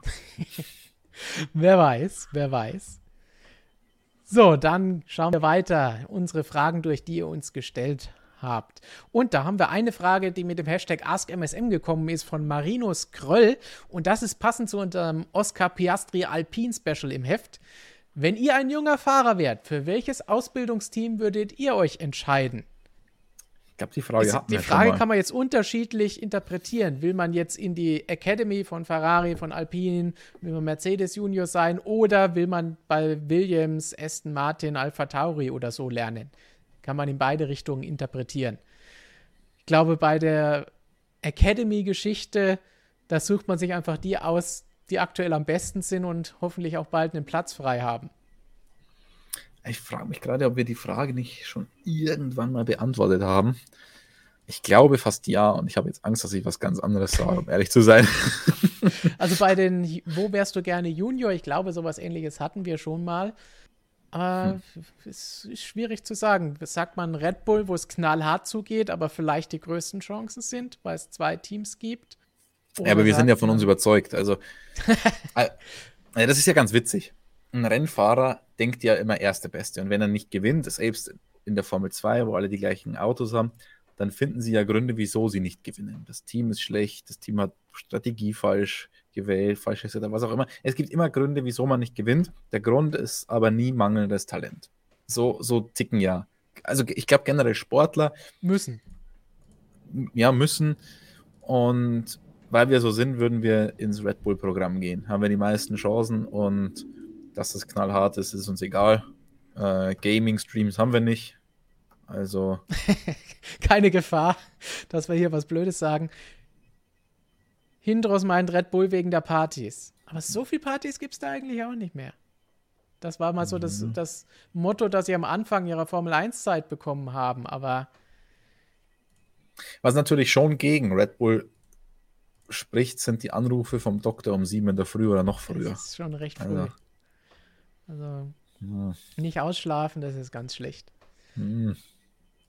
Aber wie gesagt, Alternative ist, man bekommt vielleicht doch eher ein Cockpit und hat noch die Möglichkeit, in ein Top-Team aufzusteigen. Die muss sich ja jetzt doch schon eine ganze Weile halten über die Jahre hinweg. Bei Alpine wäre, wenn man das nach diesem Muster bekommt wie jetzt Piastri, ist es eine tolle Sache. Aber will man dann hinterher dieses Auto aktuell wirklich fahren, ist halt die Frage. Ferrari hat viele Kundenteams, aber ist halt auch recht kompliziert. Es ist Ferrari halt. Und ins Top-Team zu kommen, ist da auch nicht einfach so möglich. Da muss man ja sagen, Red Bull zugute halten, dass sie da mehreren Fahrern, drei Stück hintereinander, die sie dann zwar alle wieder abgesägt haben, aber überhaupt die Chance gegeben haben im Top-Team. Gibt es nicht überall. Bei Ferrari kann ich mir das nicht vorstellen. Ähm, ja. Aber ich also, ich meine, du hast natürlich die Garantie bei Red Bull, dass man irgendwie immer einen Platz für dich finden wird. Ja. Ähm, wenn, wenn du gut bist. Diese Garantie hast du die bei Mercedes. Hm. Ja, da ist das Programm ohnehin ein bisschen schwierig gewesen. Ich meine, bei Russell hat es jetzt gut funktioniert, aber ich meine, sie haben jetzt in ihrem Junior-Team, weiß nicht, sechs, sieben Fahrer, teilweise auch sehr, sehr junge Fahrer und eine Fahrerin, aber das muss ich natürlich auch erstmal noch beweisen, wie das Ganze funktioniert. Das hat jetzt nicht so einen Track Record wie eben Red Bull. Ja. Und dann, dass du bei einem Kunden unterkommst. Ich meine, wenn sie ihre Junioren hatten, die dafür in Frage kamen, haben sie schon immer einen Platz für die gefunden. Wenn ich jetzt an Wehrlein denke, wenn ich an Ocon denke, auch wenn der dann mal ein Jahr auf der Strecke blieb, aber dann war er auch wieder da. Ähm, Russell sowieso. Also ja, man, man, hat da schon immer Wege und Mittel gefunden, die Junioren irgendwie in Cockpit reinzubekommen. Bei Ferrari ja auch. Bei Ferrari ist ja ein, sie haben zumindest ein halbes Junior-Team, wenn man so will, in der Formel 1 mit Haas. Ähm, aber eben nur ein halbes. Andererseits ist, andererseits ist jetzt Alpha Tauri auch ganz schön dicht mit Yuki Tsunoda, der sicherlich auch ein paar Vorteile genießt aufgrund seiner Nationalität. Dann mit Pierre Gasly hat man noch jemanden, der kein Junior mehr ist, aber das Talent hat und für den es so ein bisschen zu einer Sackgasse fast wurde, aber der für Alpha Tauri an sich ja auch ein Glücksfall ist. Ähm, ha, wenn ich jetzt ein richtig talentierter Red Bull Junior bin, jetzt aktuell, kriege ich dann ein Cockpit? Wahrscheinlich auch nicht. Nein, für nächste Saison, wenn wir jetzt mal davon absehen, dass die Verträge da wahrscheinlich schon fix sind, wird schwierig. Aber danach könnte ich mir schon vorstellen, weil Gasly kann da ja auch nicht ewig fahren und will das vielleicht auch nicht. Und Zunoda, man muss, wenn wir ja davon ausgehen, dass wir sagen, wir sind die Besten, gehen wir davon aus, dass wir einen Zunoda schlagen können. Dass wir besser sind. Ja, ja, das kann schon sein. Aber wenn der Honda-Motor. Und Perez wird jetzt auch nicht mehr ewig fahren.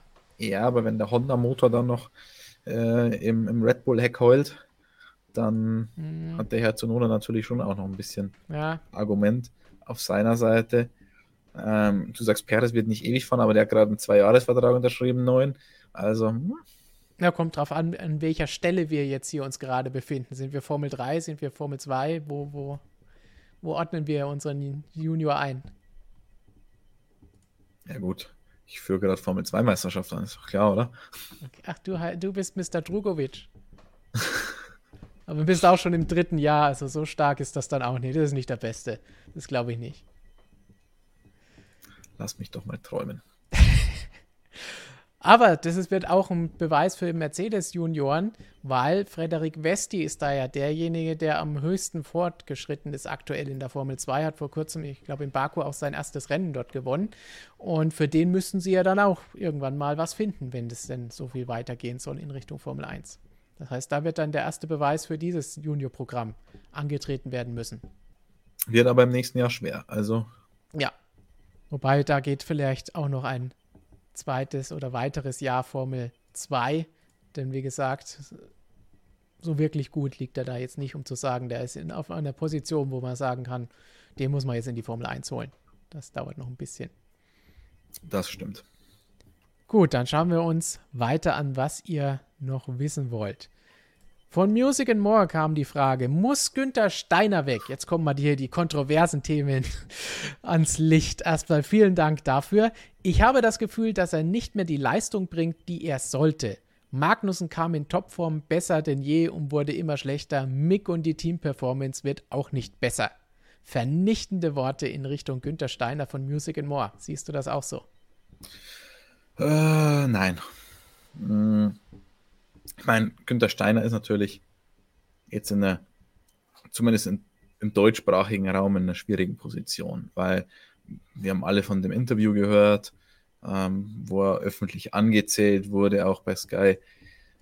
Kann man, glaube ich, auch in Frage stellen, so ein bisschen das Interview an sich. Ich mag ja den Kollegen Peter sehr, sehr gerne, super lieber Kollege, aber das Interview finde ich, da wurden Kompetenzen ein bisschen überschritten und das hat mir daran nicht ganz so gut gefallen insgesamt fällt es mir persönlich generell ziemlich schwer, die Arbeit eines Teamchefs wirklich zu beurteilen. Also wir haben vielleicht über den einen oder anderen Teamchef oder die ein oder andere Teamchefin schon mal gesagt, äh, bringt es nicht wirklich. Sehen ja. wir jetzt nicht unbedingt in der Position. Aber oftmals ist es einfach wirklich schwer zu beurteilen. Ähm, bei Günther Steiner, also ich, wir haben es ja schon mal ein bisschen diskutiert. Ich bin generell schon der Meinung, man muss in dem Sport, im Spitzensport schon auch was abkönnen. Als Sportler, als Teamchef, jeder muss da ein bisschen was abkönnen. Das ist kein, auch wenn es in der heutigen Welt gerne mal überall so dargestellt wird, aber es ist nicht alles immer Friede, Freude, Eierkuchen und es ist eine Leistungsgesellschaft, vor allem in dem Sport. Totos Lieblingswort, Leistungsgesellschaft, die Meritocracy. Ähm, und da wird auch, weil ich vorhin auch von Dr. Markus Missmanagement gelesen habe und so, und wie viele Karrieren der schon zerstört hat. Nee, wir sind im Spitzensport und da setzt sich halt am Ende auch nur die Creme de la Creme durch. Also wirklich nur das Beste vom Besten. Das wollen wir auch in dem Sport haben. Ist doch wunderbar, wenn sich die Besten am Ende nur durchsetzen und nicht der dickste Geldbeutel und so weiter. Also von dem her, ich finde, ich kannst du schon auch mal auf den Tisch hauen und auch mal in den eigenen Reihen auf den Tisch hauen. Vielleicht ist er PR-mäßig nicht am besten beraten, weil vieles öffentlich auf, weil oftmals auch das, der Eindruck erweckt wird, dass öffentlich auf den Tisch gehauen wird, was vielleicht gar nicht so seine Intention ist, sondern er sich einfach nichts dabei denkt, Günther Steiner, sondern so ist er halt. Und ich glaube, das kommt oftmals auch in der heutigen Zeit, in der Gesellschaft, nicht ganz so gut an. Noch dazu, wenn es halt jetzt um Mick Schumacher geht. Ähm, ich glaube, Mick Schumacher kann das ab und ich glaube auch Günther Steiner können die Kritik dann für, sein, äh, für seine Art, der kann das, glaube ich, auch ab. Und was Kevin Magnussen angeht, ich glaube, das hängt jetzt nicht unbedingt mit Günther Steiner zusammen. Ich, ja. ich glaube, das hängt eher mit der Fahrzeugperformance zusammen, auch mit ihm selbst. Ich meine, am Anfang hast du natürlich überhaupt keinen Druck. Der kommt da rein und wenn es läuft, dann läuft es, alles ist wunderbar. Wenn man dann sieht, okay, das Auto kann das, dann kommt vielleicht schon auch langsam mal der Druck auch wieder und so weiter. Also, ich glaube nicht, dass das an Günther Steiner lag. Glaube ich jetzt auch nicht. Und man muss ja ganz klar sagen, dass das Team noch gibt, dass das Team so ein Auto gebaut hat für diese Saison, das zeigt ja, dass es da nicht so schlecht gelaufen sein kann und wie das Team gemanagt wurde in der Vergangenheit. Deswegen ist es vielleicht ein bisschen übertrieben, das an ihm festzumachen, dass sie jetzt zurückfallen, nur weil sie wahrscheinlich nicht das Geld haben, um so schnell bei den Updates nachzukommen, wie das eben die Konkurrenz kann, die deutlich größeres Budget haben und größere Teams sind. Aber insgesamt haben wir darüber ja auch schon mal gesprochen, dass dieses Interview oder dieses Thema überhaupt irgendwie von allen Seiten ein bisschen stark hochgekocht wurde, zu hoch. Und dass ich das vorher gar nicht so als super schlimm empfunden hatte. Und dann kam dieses Interview und alles ist explodiert. Also das war so ein bisschen, ja, aus irgendeinem Grund hochgespielt. Aber ohne dass es dafür wirklich einen Grund gegeben hatte zu sagen, ja, Mick hat ein paar Mal das Auto kaputt gemacht, ja, das passiert, ist anderen auch schon passiert. Wir haben schon das Beispiel Max Verstappen gehabt, der wurde deswegen auch nicht rausgeworfen, als er mal vor ein paar Jahren seine Phase hatte, um öfter mal ein Auto zu zerlegen. Ja, also da immer die Kirche im Dorf lassen. Ähm, Mick Schumacher hat ja selber schon gesagt, naja, er hatte in der Vergangenheit auch schon schwierige Situationen in der Formel 2 sah es ja schon mal so aus, als würde er den Sprung in die Formel 1 nicht schaffen. Auch in der zweiten Saison. Plötzlich ist der Knoten geplatzt. Formel 3 Euro-Serie war genau das gleiche. Mit seinem ersten Sieg in Spa ging es dann richtig los. Und ja, allzu viel Zeit hat er jetzt tatsächlich nicht mehr, aber die, diese vier Rennen jetzt, die werden entscheidend. Und äh, Montreal, auch wenn es das Ergebnis dann nicht gezeigt hat, weil er eben mit technischem Defekt ausgefallen ist, aber die haben ja schon mal auch erkennen lassen, dass er da unbeeindruckter ist, als ich ehrlich gesagt gedacht hatte. Gut, dann gehen wir weiter zur Frage von LC22. Ist Alfa Romeo bisher die positive Überraschung der Saison? Wenn wir uns einen Blick auf die Konstrukteurswertung werfen, um die Teams und die Lage von Alfa Romeo uns anzuschauen. 51 Punkte, Platz 6 nach den bisherigen neun Rennen. Nach dem ersten Test hätte ich das sofort unterschrieben, dass sie die große positive Überraschung sind, weil da sah es ja gar nicht gut aus und da haben wir ja eher gedacht, dass sie ja, da landen, wo aktuell Williams liegt, dass sie vielleicht sogar die rote Laterne sein könnten, nachdem es bei Haas so ein bisschen Anzeichen gab, dass es besser gehen könnte. Aber die haben sich da gut rausgekämpft. Bottas hat Sprung reingebracht. Joe auch gute Leistung gezeigt. Sie hatten viele technische Probleme bei beiden Fahrern, was Punkte gekostet hat. Das heißt, da wäre noch deutlich mehr wahrscheinlich möglich gewesen. Deswegen positivere Überraschung auf jeden Fall. Aber für mich ist tatsächlich Alpine die größere Überraschung. Wahrscheinlich auch, weil wir ja traditionell diesem Team nicht allzu viel zutrauen und auch vor Saisonbeginn gesagt haben, ja, was wollen die da eigentlich? Aber wie du vorhin schon gesagt hast, die haben auch einige Punkte verloren, weil Dinge nicht hundertprozentig gelaufen sind. Gerade bei Fernando Alonso hat, kam immer wieder mal Pech dazu. Ich meine, die Pole, die hatte er fünfmal garantiert, zumindest seinen Aussagen zufolge. Und deswegen würde ich sagen, das ist für mich die Überraschung, dass sie zeitweise, als es Mercedes überhaupt nicht gut gelaufen ist, sogar die dritte Kraft im Feld waren, dass sie da mithalten konnten, es jetzt aktuell nicht mehr sind. Aber das überrascht mich, dass die so gut unterwegs waren. Ja, definitiv. Ähm, wobei, wenn man jetzt rein auf die Platzierung schaut, ist es halt auch nicht überwältigend im Vergleich zu den letzten Jahren. Also, ähm, und ich meine, wirklich näher rangekommen an die Spitze sind sie auch nicht. Also deswegen würde ich Alpine jetzt auch nicht unbedingt als große Überraschung sehen. Also da ist die Überraschung, finde ich, bei Alfa Romeo, Alfa Romeo, sagen wir sauber. sagen wir so, wie es ist, sauber. Ähm, da ist der Sprung schon deutlich größer. Ich glaube auch, und jetzt werden mich die Kimi-Fans wieder hassen, dass da die Fahrer schon einen großen Unterschied ausmachen, weil Kimi Räikkönen war einfach in der Vergangenheit nicht wirklich äh, Maßstab und Antonio Giovinazzi da im dritten Jahr, glaube ich, das, das war einfach alles andere als gut, diese Fahrerpaarung in Verbindung mit einem nicht besonders schnellen Auto. Und doch, für mich ist Alpha schon ein bisschen die Überraschung der Saison. Also jetzt bin ich mal gespannt, wie es weitergeht. Walter Bottas ja zwei schwierige Wochenenden hinter sich. Und ja, da bin ich jetzt mal sehr gespannt, was performance-technisch dort ansteht. Weil die letzten zwei Wochenenden waren performance-technisch nicht so toll von Walter Bottas. Ja. Das waren die ersten zwei, wo richtig die, die Luft mal raus war, wo relativ wenig lief. Sonst war er ja spätestens dann im Q3 immer da. Aber jetzt, ähm, ja, also da, da bin ich gespannt. Zurück zu Silverstone. Professor Dr. Racer fragt für Finn, wie sieht es mit der Curbmitnahme aus in Silverstone bei den hohen Geschwindigkeiten auf dieser schnellen, flüssigen Strecke mit vielen Highspeed-Kurven? Mhm. Um die Frage vielleicht mal zu erklären. Äh, die neuen Formel 1 Autos erzeugen ja sehr, sehr, sehr viel Abtrieb über den Unterboden. Und der Unterboden ist ähm, natürlich immer, steht in Relation zum Asphalt oder dann eben zu den Curbs. Und deswegen ist es ja auch ein Thema, wieso die Autos so extrem hart abgestimmt werden müssen, damit sich die, damit sich der Unterboden in Relation zum Boden, also zu, zu, zur Asphaltoberfläche relativ wenig bewegt. Jetzt habe ich aber Curbs und da rumpel ich drüber. Und das ist ein ganz interessanter Punkt. Also in Barcelona meint der ein oder andere schon, dass man gesehen hat in den Highspeed-Passagen, äh, dass da etwas weniger gecurbed wurde als in den vergangenen Jahren. Silverstone ist da natürlich schon nochmal eine andere Nummer. Highspeed-Passagen, Maggots, Baggets, Chapel. Also könnte schon interessant werden. Also ich kann mir vorstellen, dass da tatsächlich ein bisschen weniger über die Curbs gefahren wird als in der Vergangenheit. Bevor wir zur nächsten Frage kommen, wir scheinen Luca di Montesemolo im Chat zu haben. Drittes Auto? Ja, du, du sagst es.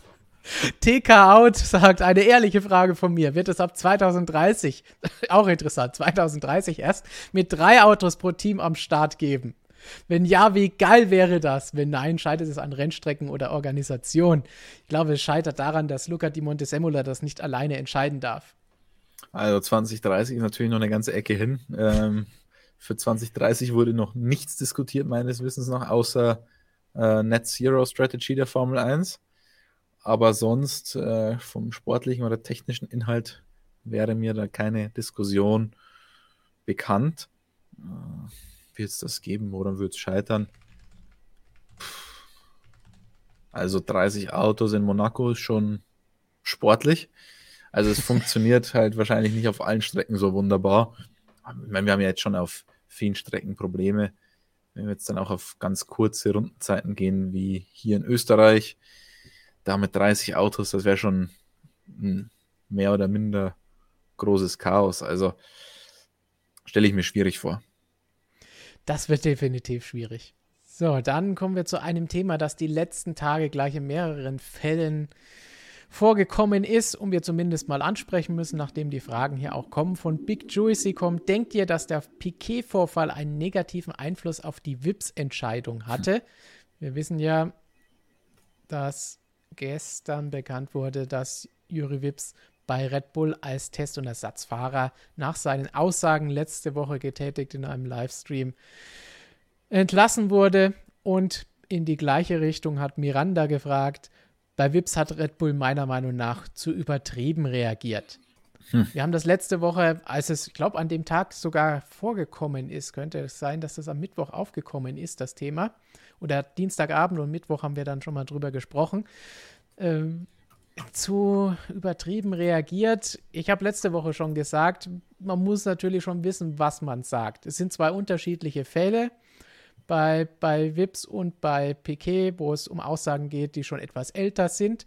Aber und vor allen Dingen, von wann die sind, ist eigentlich nicht so entscheidend, aber was entscheidend ist, dass es da natürlich um Übersetzung geht und Dinge, die wir nicht hundertprozentig beurteilen können, weil das nicht unsere Muttersprache ist und wir genau nachvollziehen können, wie sich Piquet da verteidigt und ob das stimmt oder nicht. Da können wir uns nur auf Aussagen von anderen verlassen. Aber grundsätzlich ist alles, was in diese Richtung geht, fehl am Platz. Und wenn man in so einer Position angekommen ist, ob jetzt Ersatzfahrer bei einem Formel-1-Team, der einen öffentlichen Livestream macht oder ein Interview gibt als Ex-Formel-1-Weltmeister, sollte man wissen, was man sagt und dass das auch alles Konsequenzen haben kann, wird und muss. Darf ich mich mal ganz kurz selbst loben für diese tolle Bildunterschrift? ich zoome noch mal ein bisschen rein, damit man sie besser sieht. Nelson so Piquet steht oder sitzt seit der Veröffentlichung des Interviews recht einsam da. Ja, stark, oder? Habe ich auch lang gesucht nach diesem Bild. Ähm, die interne Überschrift, die du dazu gemacht hast, hat mir zwar besser gefallen, aber die wollen wir hier jetzt nicht wiederholen. Ah, ich, ich glaube, im Stream kann man es sagen. Nelson Piquet und all seine Freunde seit gestern. ähm, also, die erste Frage finde ich auch irgendwie ganz interessant. Ob das vielleicht sogar etwas in Zusammenhang steht die ganze Geschichte mit Nelson Piquet und Juri Wips. Ähm, hm, ich weiß nicht, ob das so schnell ginge. Nein, es ist nicht komisch, dass das Interview ja letztes Jahr geführt wurde, aber jetzt auf einmal aufkommt.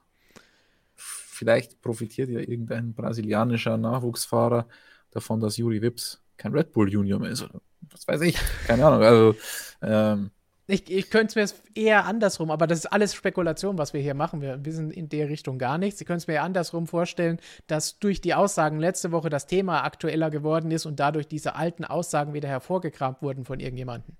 Dass das so rum der Auslöser gewesen sein könnte. Ja, Crashgate bei Nelson Piquet. Ja, ähm, abs ab absichtlich äh, den, die Rassismuskeule wieder ausgegraben. Nein. Ganz schwieriges Thema. Vips haben wir ja letzte Woche schon ausführlich diskutiert und ich bleibe dabei. Ich kenne ihn zwar jetzt nicht persönlich, aber also deswegen schwierig zu beurteilen, aber wenn jemand nicht dieser Überzeugung ist, sondern es einfach mal so rausgerutscht ist beim Spielen, wo man das, wenn man da, ich weiß ja nicht, ich habe die Situation nicht genau gesehen, aber wenn ich da mal zocke, ich weiß nicht, was ich da rumschreie, ich hoffe nicht solche Sachen, aber man, man ärgert sich ja krass und dann sagt man vielleicht Sachen, die man nicht sagen darf, nicht sagen sollte. Und deswegen finde ich es schade, wenn das die Karriere eines jungen Manns zerstört. Bei Nelson Piquet, ähm, das war ja schon in einem Interview. Also das war ja wirklich ein ganz normales Interview. Und da, also du hast ja schon gesagt, es war ja auf Portugiesisch das Interview. Und jetzt kommt schon wieder, wow, wow, wow, relativiert er gerade das ist unsere Gesellschaft, da bleibe ich dabei, da wird oftmals übertrieben. Natürlich soll man sowas nicht sagen, natürlich darf man sowas nicht sagen, aber man muss auch Fehler machen dürfen. Und wenn man Fehler eingesteht und das nicht die Überzeugung ist, finde ich, sollte man dafür nicht sein ganzes Leben lang büßen. Aber meine Meinung. Das wird das, sie natürlich jetzt auch erst zeigen müssen, was jetzt als nächstes kommt. Wenn er jetzt wirklich nie mehr irgendwo ein Auto fahren kann, dann ist das vielleicht zu viel des Ganzen. Aber wie ich vorhin eben schon mal gesagt habe, es ist nicht so, dass er mit Freunden einfach nur gespielt hat. Wenn man einen Livestream hat mit ein paar tausend Zuschauern, dann muss man trotzdem überlegen, was man sagt. Und dann ja, ist es ein bisschen was anderes, als wenn wir zwei uns hinsetzen und gegeneinander zocken.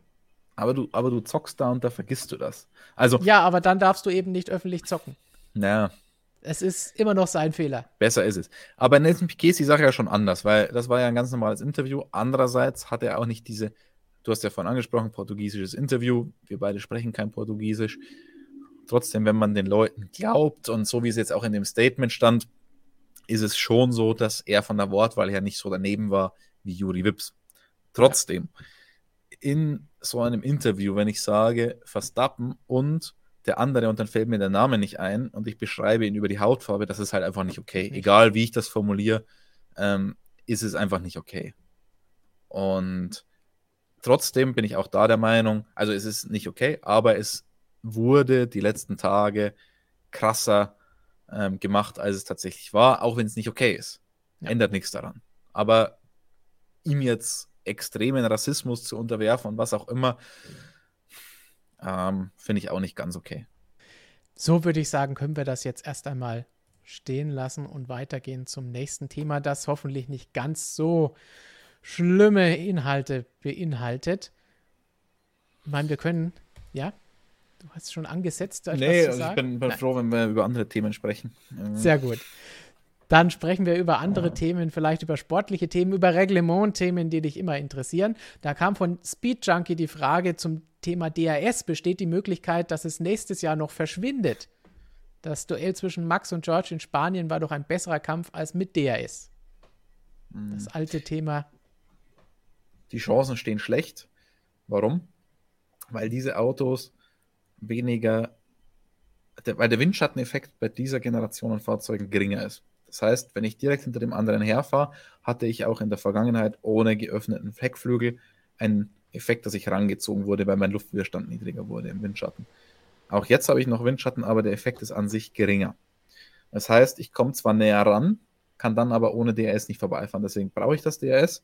Und ja, der Kampf zwischen Russell und Verstappen, der war richtig gut in Spanien und war auch spannender, als wenn DRS normal funktioniert hätte. Aber warum? weil die Differenz der Geschwindigkeiten der beiden größer war als normal. Also wenn ich dann jetzt einen normalen Zweikampf hätte mit Autos, die ungefähr in der gleichen Performance-Region liegen, auch wenn Toto Wolf da vielleicht in Barcelona widersprochen hätte an der Stelle, aber der Performance-Unterschied zwischen Red Bull und Mercedes war auch in Barcelona noch nicht so klein. Und wenn ich dann einen normalen Performance-Unterschied gehabt hätte, glaube ich, wäre es einfach nie zu einem Überholmanöver dann gekommen begrüßen wir jetzt erstmal Steven als Kanalmitglied bei uns. Und dann kommt von Mülltonnen TV eine sehr, sehr heiße Frage für dich. Ich weiß nicht, wie du darauf antworten sollst. Christian, was magst du lieber? Bier oder lange Antworten auf kurze Fragen? Prost. Uh, kein 8 Minuten Monolog oder ein 8 Minuten Trinken. Nee, das wäre ungünstig. Ich bin auch stimmlich leicht angeschlagen heute, also vielleicht deswegen heute etwas kürzere Antworten. Max Bauer fragt, was sagt ihr zum Red Bull Hypercar RB17, das gestern bekannt gegeben wurde und auch den Namen von einem Formel 1 Auto geerbt hat, das es nicht gegeben hat? Es gibt ja noch nicht wirklich Bilder dazu. Wir haben das einzige, ein Logo oder eine Veranschaulichung des Ganzen. Mehr gab es nicht. Dafür hat Red Bull einen ziemlich großen Aufwand dafür betrieben mit äh, Presserunden vorher, Interviewmöglichkeiten mit Christian Horner, Adrian Newey und allem drum und dran, die es dazu gegeben hat. Ähm, wenn man jetzt ganz böse ist und die Sachen, die wir eben besprochen haben, hinzuzieht, kann man sagen, okay, die haben die Bekanntgabe mit Vips an dem Tag gemacht, an dem alle da drauf schauen. Hm.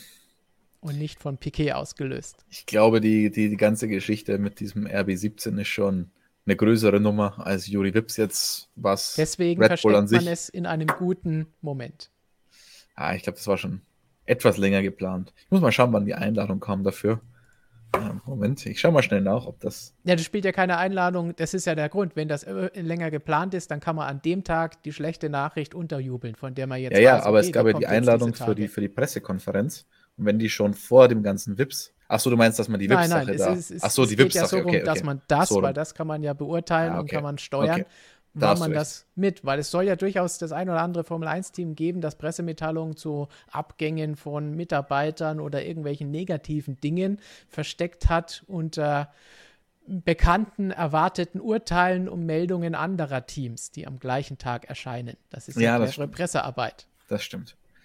Da war ich jetzt ein bisschen abwesend.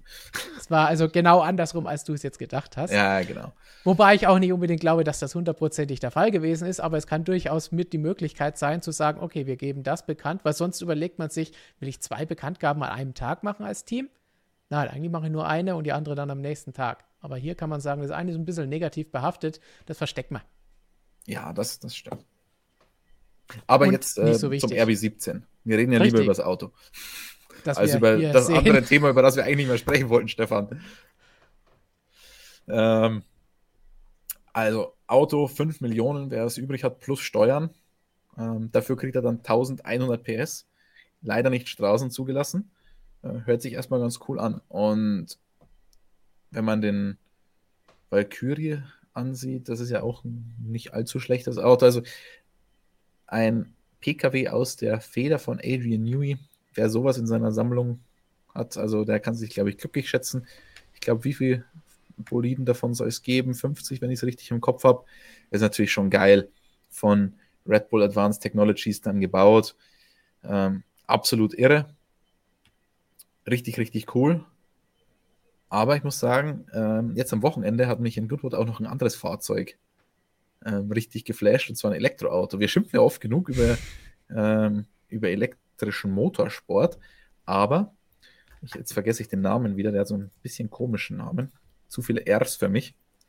Ähm, aber diesen Hill Climb in Goodwood äh, finde ich ja seit jeher ziemlich cool.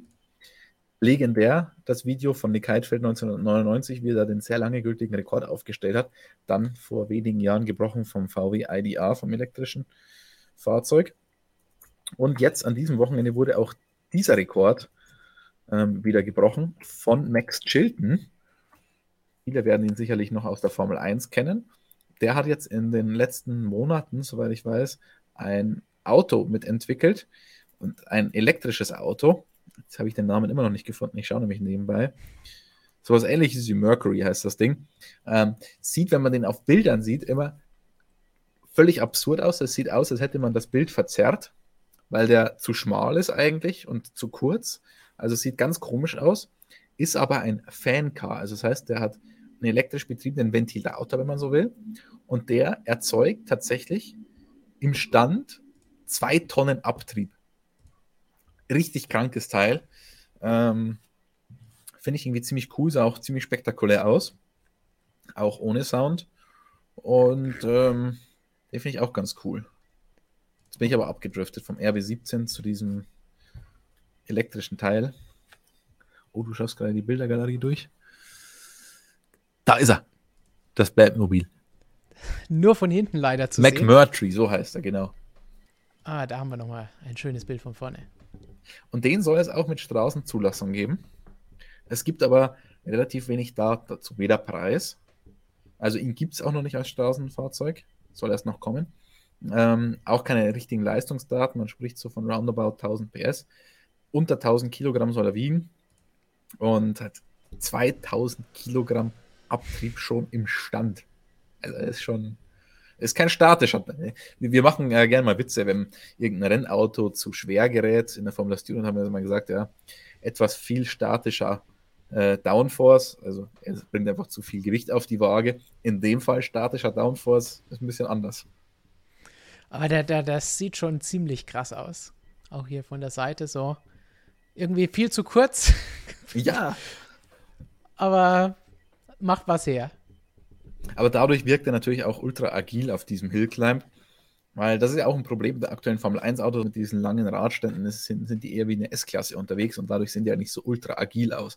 Wobei das in dieser Saison durch die hart abgestimmten Fahrwerke schon deutlich besser ist als jetzt in der Vergangenheit. So, und von diesem krassen Gefährt kommen wir zu den letzten drei Fragen, die wir noch von euch übrig haben. Und zwar hat uns Lightning McQueen gefragt. Ich fände es spannend, eine F1-Strecke rund um den Bodensee herumzumachen. Kaum realisierbar, aber in der Theorie extrem spannend. Christian, hast du Hermann Thielke schon mal auf Kurzwahl angerufen, ob das interessant ist? Der Gullideckel? Gullideckel. Ähm, aber ich kann euch jetzt eine witzige Geschichte erzählen.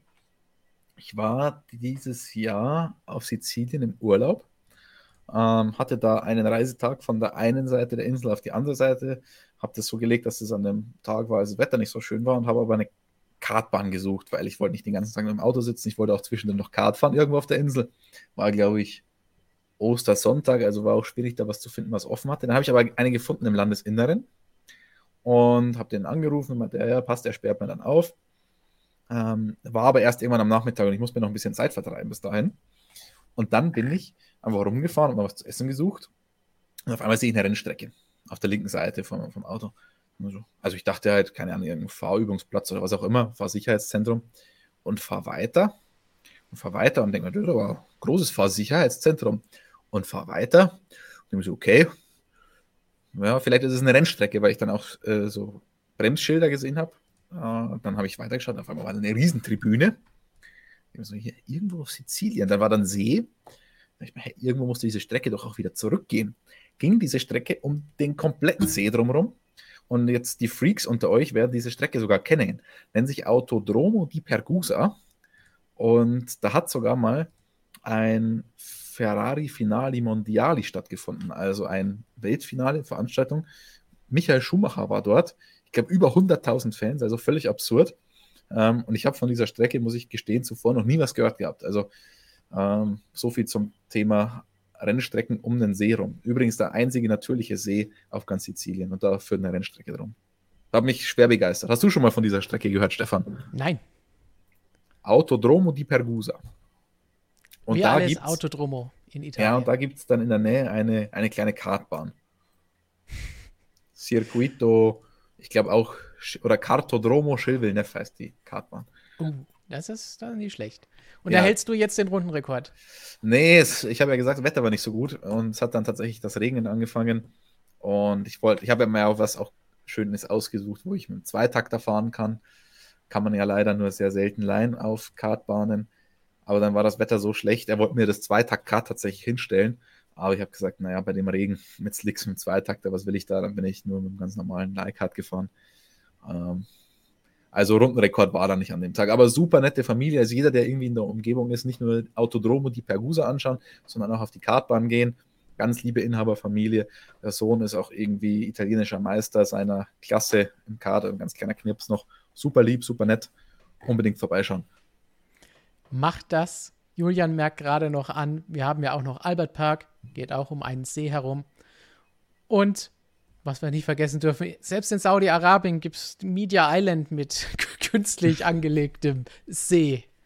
Und also da hat mir Pergusa deutlich besser gefallen. Übrigens fünf, knapp fünf Kilometer lang, wie ich hier gerade sehe. Und es gab auch Formel 3000 Rennen offenbar, Formel 2 Europameisterschaft und was auch immer von 1962 bis 1998. Der Gran Premio del Mediterraneo. Jetzt wisst ihr wieder was. Das ist der Streckenverlauf. Ja, das ist wirklich komplett um den See rum. Aber hat dann fast Tick von Melbourne, wie man wieder sagen kann. Ja, stimmt. Also das passt. Und dann kommen wir zur nächsten Frage, die dir gefallen wird aus technischer Sicht. Frittens in Kunst möchte wissen, was sind das für Anbauten an der Frontflügelendplatte innen, welche man zum Beispiel bei Mercedes sieht? Diese Kugeln an einem Stab. Aero- oder Messgerät? Kugeln an einem Stab. Stab. Äh, das sind verkleidete Infrarotkameras. Das sind auch keine Kugeln, das sind mehr oder weniger tropfenförmig verkleidet, weil Tropfen eben einen sehr, sehr guten CW-Wert hat und deswegen werden die so verkleidet. Das sieht man schlecht, das sieht man sehr gar nicht, glaube ich. Ja. Nee. Du müsstest die Innenseite anschauen. Und da sieht man es. Ja, zurück, zurück. Noch eins zurück. Ja, da sieht man es jetzt. Da sieht man es wunderbar. Ähm, vor dem Vorderreifen und der misst die Oberflächentemperatur des Vorderreifens. Übrigens gibt es auch einen Sensor für die Oberflächentemperatur der Hinterreifen. Die sind aber inzwischen ganz gut versteckt im Seitenkasten oder im Unterboden. Sieht man deswegen nicht mehr so gut. Teams brauchen die Daten natürlich. Sie haben innen drinnen auch einen Sensor für die Karkassentemperatur. Und dann gibt es da eben auch noch die Oberflächentemperatur. Und zum Abschluss von Marsha, ich habe mal eine ganz doofe Frage. Da gibt keine doofen Fragen. Würde es nicht mehr Sinn machen, das Team bei der Siegerehrung nach dem Rennen auszuzeichnen, das mit beiden Autos die meisten Punkte im Rennen geholt hat? Wahrscheinlich anstelle des siegreichen Konstrukteurs oder vielleicht auch zusätzlich.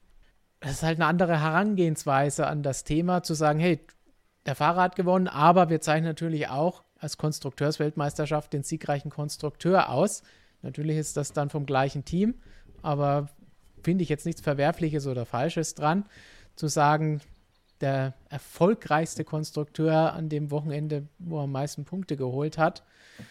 Und das muss man jetzt tatsächlich sagen, das war jetzt mehr Zufall, dass ich Wochenende gesagt habe, denn es ist ja jetzt nicht mehr nur im Rennen, wenn wir zum Beispiel Sprintrennen und solche Sachen mit dazu haben, schnellste Rennrunde und alles Mögliche. Hm, also wenn, dann würde ich sagen, zusätzlich vielleicht, aber sollte man aufpassen, dass man nicht zu viele seltsame Sachen einführt. Eigentlich finde ich, also ich habe noch nie darüber nachgedacht und habe mir beim ersten Vorlesen gedacht, so, hä? Aber eigentlich würde es ja fast mehr Sinn machen, als einfach nur den siegreichen Konstrukteur. Äh, da steht ja die Teamleistung mehr im Vordergrund als jetzt nur beim Sieger. Ich meine, wenn irgendwie das Auto so stark ist und der auf 1 und 2 und 1 und 3 ins Ziel fährt, ist es ja das gleiche, logischerweise. Aber sonst, wenn jetzt der Fahrer eine überragende Leistung bringt und schlägt einfach die anderen beiden und das andere, ähm, und was weiß ich, das Auto ist eigentlich gar nicht so gut und das andere Auto fällt vielleicht sogar noch aus oder was auch immer, wieso steht dann der Konstrukteur da drauf? Eigentlich wäre das viel fairer. Ja, fairer, wie gesagt, ist eigentlich eine, eine andere Geschichte. Das ist einfach eine zusätzliche Kategorie, eine weitere ja. Auszeichnung. Ja, aber so hast du doch Winner takes it all.